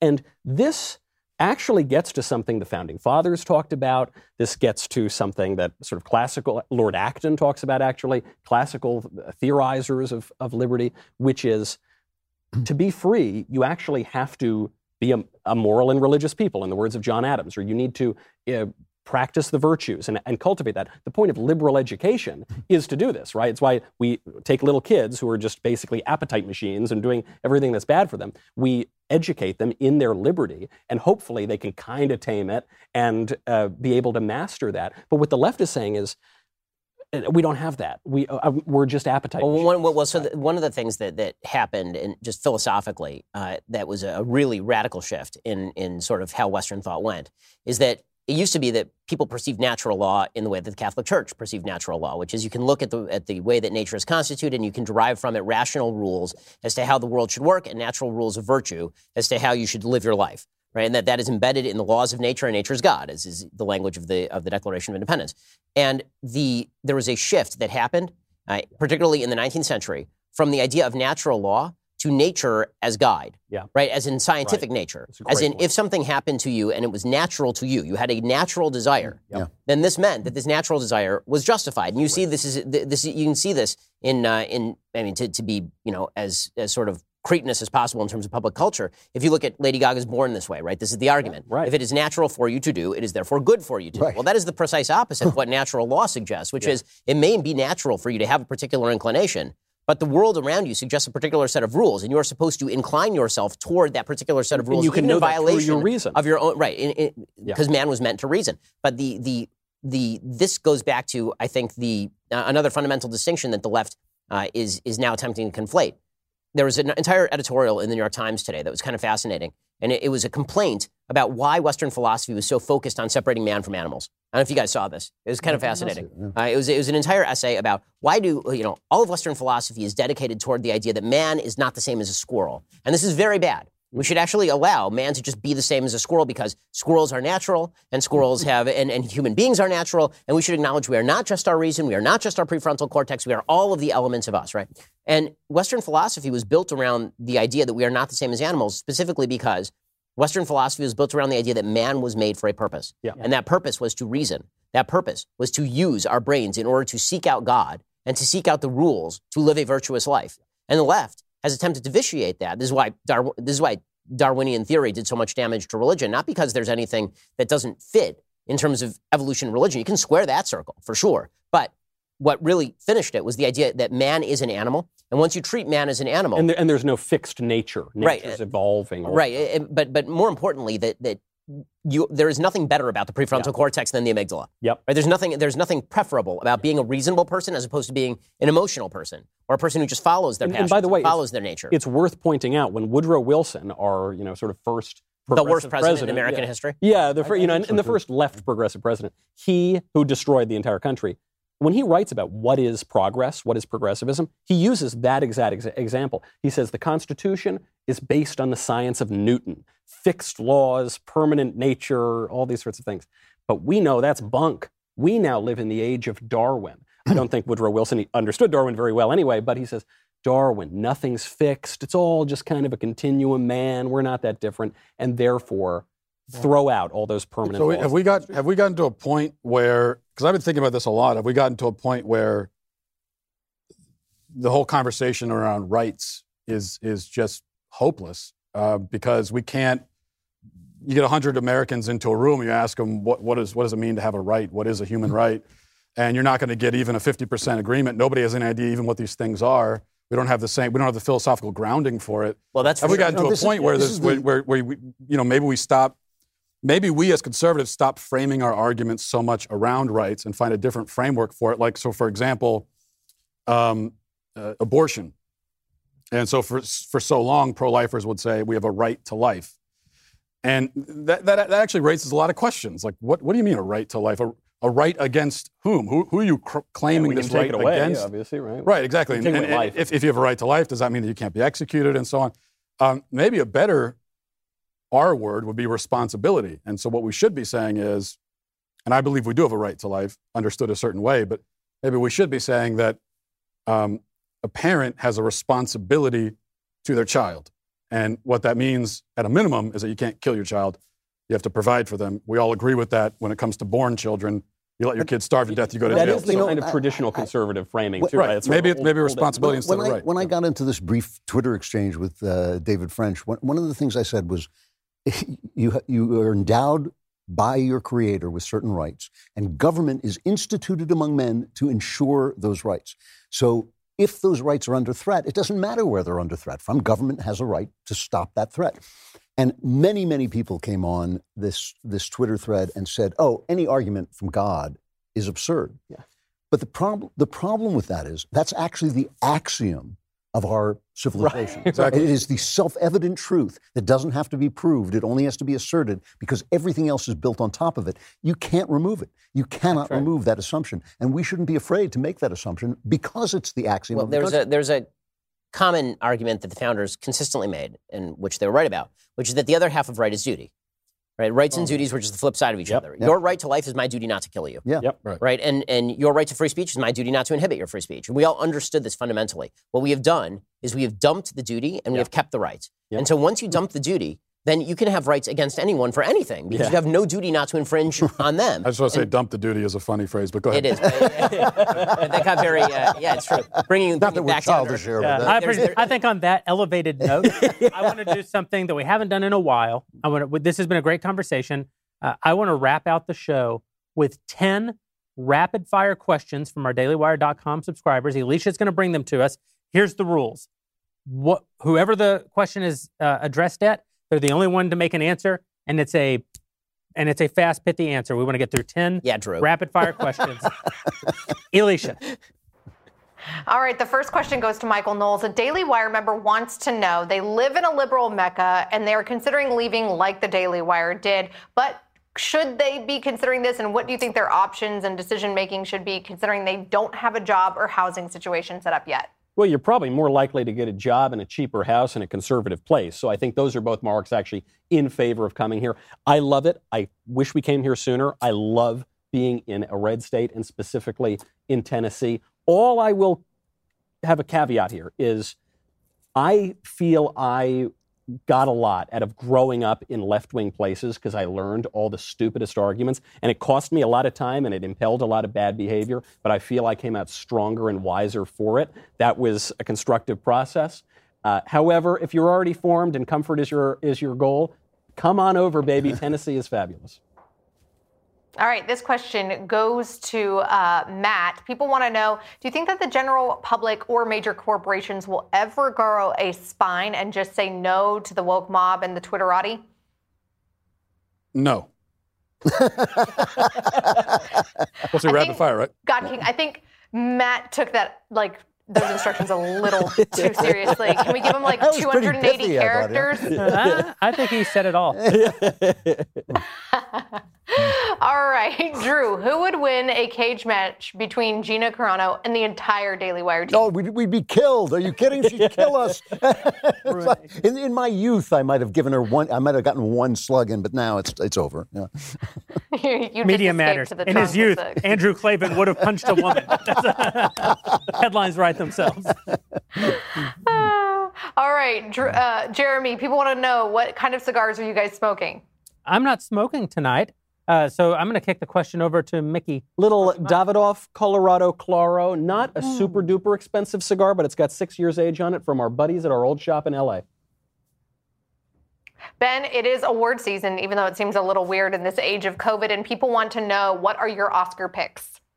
Oh my god! Well, all the ones that they've talked about for Oscars this year absolutely suck, or I haven't seen them. So I, I, I really haven't seen many good movies this year. Run, Hide, Fight should win all of the Oscars. aside from aside from Run, Hide, Fight, the unproduced Gina Carano film should obviously also be nominated for next year's Oscar. 2022. 2022. I, I, you know, I- I'm trying to think of anything that's really. Have you guys seen anything good this year? I'm like, I'm really, I'm really trying to. All the Oscar movies, it's like Call Me by Your Moonlight or some nonsense, and no one The watches it. The Gentlemen was uh, was that this year? Because that was a good. Was it the Guy gangster Ritchie film? Yeah, Guy Ritchie. Okay, I'll Good. have to, I'll have to give that one a look. really fun. Enjoyed that film. Yeah. I got nothing All else. right, uh, Jeremy, this this question is for you. A Daily Wire member wants to know which actor are you kind of hoping gets canceled next, so you guys can snatch him up. well, I have a list. Uh, I, I, I hate to say an answer to that because it's so terrible. I will say that on the same day that Fire Gina Carano uh, was trending, uh, Fire Chris Pratt was trending. And for God's sakes, Hollywood, please, please, please send Chris Pratt to us. I love me some Chris Pratt. Out of all the Chris's, he's obvi the best. Alrighty, uh, Michael, do you think that we need more conservatives going into politics or going into cultural positions like filmmaking and producing and editing and all those things? Well, I think the answer is yes. And I also think it's a little bit of a blurry distinction, you know, because obviously politics, the biggest definition of it is what we all do together. But it's a, it's a two pronged approach because forget elected politicians, there are always going to be sociopaths running for that. It's the bureaucracy that we lose in, the actual administrative state, and the entire cultural apparatus. And we just don't have anybody in any of those areas. So we, we need to go into both. And both, both are important. I don't think it's only win the culture and forget about politics. And I don't think it's only focus on bureaucratic politics and ignore culture. and technology. and tech and- and yeah. everything. Yeah. Matt, uh, earlier on Twitter, I saw that you retweeted Tomi Lahren. She said Trump DeSantis 2024. You said you agreed with half of the ticket. other than other than Ron DeSantis, who would you pick? Like, what are your top three for the GOP in 2024? I, I, I don't have a top three. I, I like Ron DeSantis. Um, I, I hate almost all politicians. So for me to even say I like him is is me going out on a limb. And I, I, I give him, you know, that we've got three years four years left before, so he could easily disappoint me. But- I'll, I'll be ready to toss him to the curb if he does. But um, I He's my like boy, Ron- DeSantis. Yeah. Ron DeSantis is great. He's great, He's, yeah. the, the governor of my excellent new state, I- Florida. I like him he is too. a stud. And I, I really feel we don't have time to get into all this. It's supposed to be rapid fire, but I feel very strongly that uh, Ron DeSantis on the top of the ticket is a great idea. Trump on the top of the ticket. I don't know if we want to do all this again in 2024. Um, so I, I hate to interrupt because I said we had to be rapid fire, but Candace Owens could would be formidable if she actually decided to make good on her tweet threat. It is true. She would be It is, a, formidable. it is a true story. I wouldn't want to run against her. I, I also, just to put a little plug in here, I would like to be the first podcast host. You know, so there's other there are other Republican politicians who could be out there. Wouldn't mind doing a podcast Direct from from White Cancun? House. Just- yeah, just throwing that out there. Something I'm encouraging people to do. Uh, we all know Michael is hoping that Ben runs so then he can get his radio slot. That's true. That's the Keep way I could dreaming. actually become the first podcast host if I took his podcast. Drew, do you plan on double masking? no, I don't even single mask. I, I, I only wear a mask when I walk into a, a store, and on the front of the store it says you have to have a mask to. You have to wear a mask to enter this store. Otherwise, I haven't worn a mask since this whole thing began. I mean, Drew's, Drew's, Drew's immune to death. That's That- what that- happens that's- after that's you've it. been dead if, for if five I, years. if I were if I were going to die, I'd have died already. Let, let's face it. I, I just say I know I'm not supposed to speak, but uh, but on the the mask thing, I discovered this weekend that when you're wearing a suit jacket, if you wear the neck gaiter, which is my move, and you wear it around your neck, it actually looks like an ascot. There you go. Um, so it's kind of it kind of works like that. So No, I, I haven't Hey, done. I haven't done anything that a- a- anything that Anthony Fauci says. I do the opposite. That's. That's been my Well, well, quick Well, note we there, by the way. how Ben- I've heard that. I've heard that. Um, I I did an Anthony Fauci impersonation the other day, and uh, I heard from a lot of our listeners that your Anthony Fauci impersonation. This is the only nice thing I've ever said to Michael Knowles. I don't Your know Anthony- what you're talking about. In 10 or 15 years, maybe I'll have done a good impression. That is good. Solid stuff.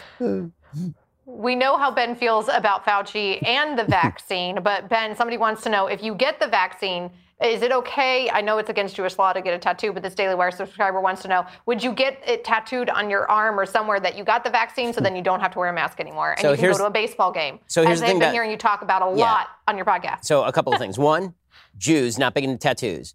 Two, Jews super not big into governments giving you tattoos.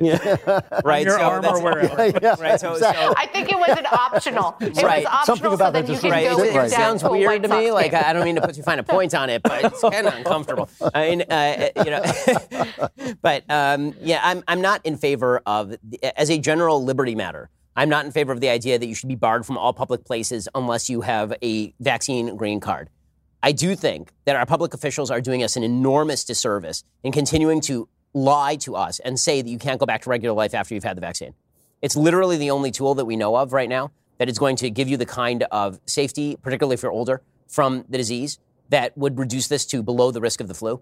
I mean, if you get these vaccines, these vaccines are 99% effective in preventing death, 95% effective in preventing serious illness, and 90% effective in preventing transmission. So, this bizarre idea that after you get the vaccine, you're going to be still living with the mask and socially distancing in 2022 is anti science. It is bizarre, and it actually encourages people not to get the vaccine. Because if I'm 37 and I'm thinking to myself, okay, well, there's may, there may be like the risk of getting a little sick from the vaccine. I won't feel so good. I don't know what the long term effects of the vaccine are. And listen, if I get COVID, I'm not going to die anyway. I'm 37. And then you tell me, okay, but you can go back to regular life. I might think to myself, okay, that that seems like it's worth the risk. But if you keep telling 25 year olds that they can't go back to regular life after they get the vaccine, who in their right mind would get the vaccine? And you have all of these idiots like Fauci saying, you may, you- maybe we'll never go back to our regular life. Maybe we'll never do it. Never. And it's like, what are you? Why? Why? It's. The, I mean, it's a scientific miracle. Right? First of all, the, we've been ripping on big business a lot. Let me just say Yeah. that the greatest thing in the world is big pharma. Big pharma, they're unbelievable at what they do. And the only They profits they generated make a from cure us, for a disease in less than a year. It's unbelievable. But uh, but as far as kind of the general concept of the government mandating uh, vaccine cards to go anywhere, Uh, that that raises, I think, serious liberty concerns. I think, frankly, people would start forging them to go wherever they want Are- anyway. They're, they're, they're making the same mistake now that they made in March. Again, it's just being replayed because in March they told everyone, don't wear masks. It's stupid to wear masks. The Surgeon General said, people stop wearing masks.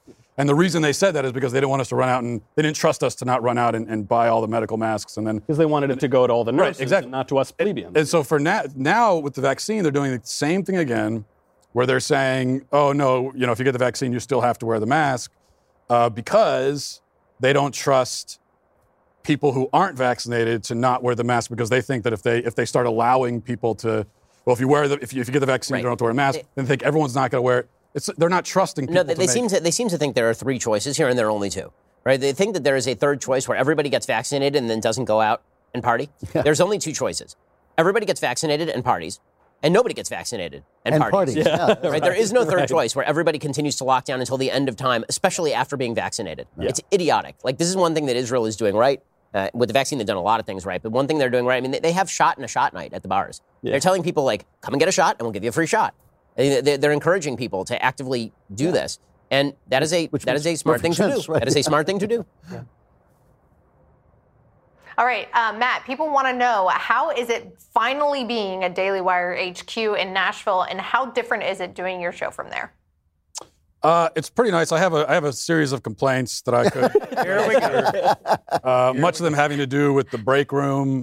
Uh, there's a lot of, you know, the other day I wanted to grab some half and half, and all they had was coconut milk and like soy milk and almond milk, everything except for, for real milk. Yes, Um, there's also a lot of seaweed related snacks that I don't really understand. Must be an LA thing, but I think you should take it up with your supervisor. I will. I've already registered with HR, but they told me to go away. So Said it wasn't a valid complaint. They're not going to be investigating that. Too bad, so sad. Michael Knowles, I heard from a little birdie, maybe named Dave Rubin, that he's slightly bitter that the night before the Daily Wire announced their move to Nashville, you claimed that you were staying here in California. I was he there. wants to I know, was it worth no, it? so there were there were a couple couple of these nights. Rubin never forgave me for this. Now, in my defense, nobody tells me nothing around here. Okay, in my in my defense, seriously, these guys they're not telling me stuff. To be fair, I didn't want you to come. Yeah, this is big. please, Dave, get Knowles to stay. But it was funny because I was at Dave. This was actually we had our truly our farewell dinner. It was uh, you, me, Drew, uh, Adam Carolla, Yeah. Prager was there, and then we all you guys. I think you guys were already gone at this point. We- Yeah. And then we really hightailed it. But I was at Dave's place, and he said, "You know, Knowles, you know, Knowles, we're gonna just take back California and we're gonna, you know, we're gonna just win back the hearts and minds and get rid of Newsom. And I was like, yeah, man, hell yeah, we're gonna, yeah, FOA and yeah, all this stuff. And then like six hours later, it was like, yo, bye, Dave. I'm going to Tennessee. See you out there, buddy. Well, so what you're telling me is that you're a liar who personality mirrors. I cannot believe it. I cannot believe it. You ever think about acting? yeah, maybe, uh, you know, I might, uh, is, uh, is there a part in way, that Gina Carano movie? Dave Rubin ain't staying in California. No, No he'll be way. he'll be in No Florida tomorrow. It's like you'll you're going to walk outside. Well, he, he, we're going to grow old together as Jews in Florida. That's what you do. right? Elisha, how many questions have we done? Together down there. At least like one and a half. We've done more than 10, but I'm just still like rolling Wow. through them because I, you know, you hadn't stopped me. Last question.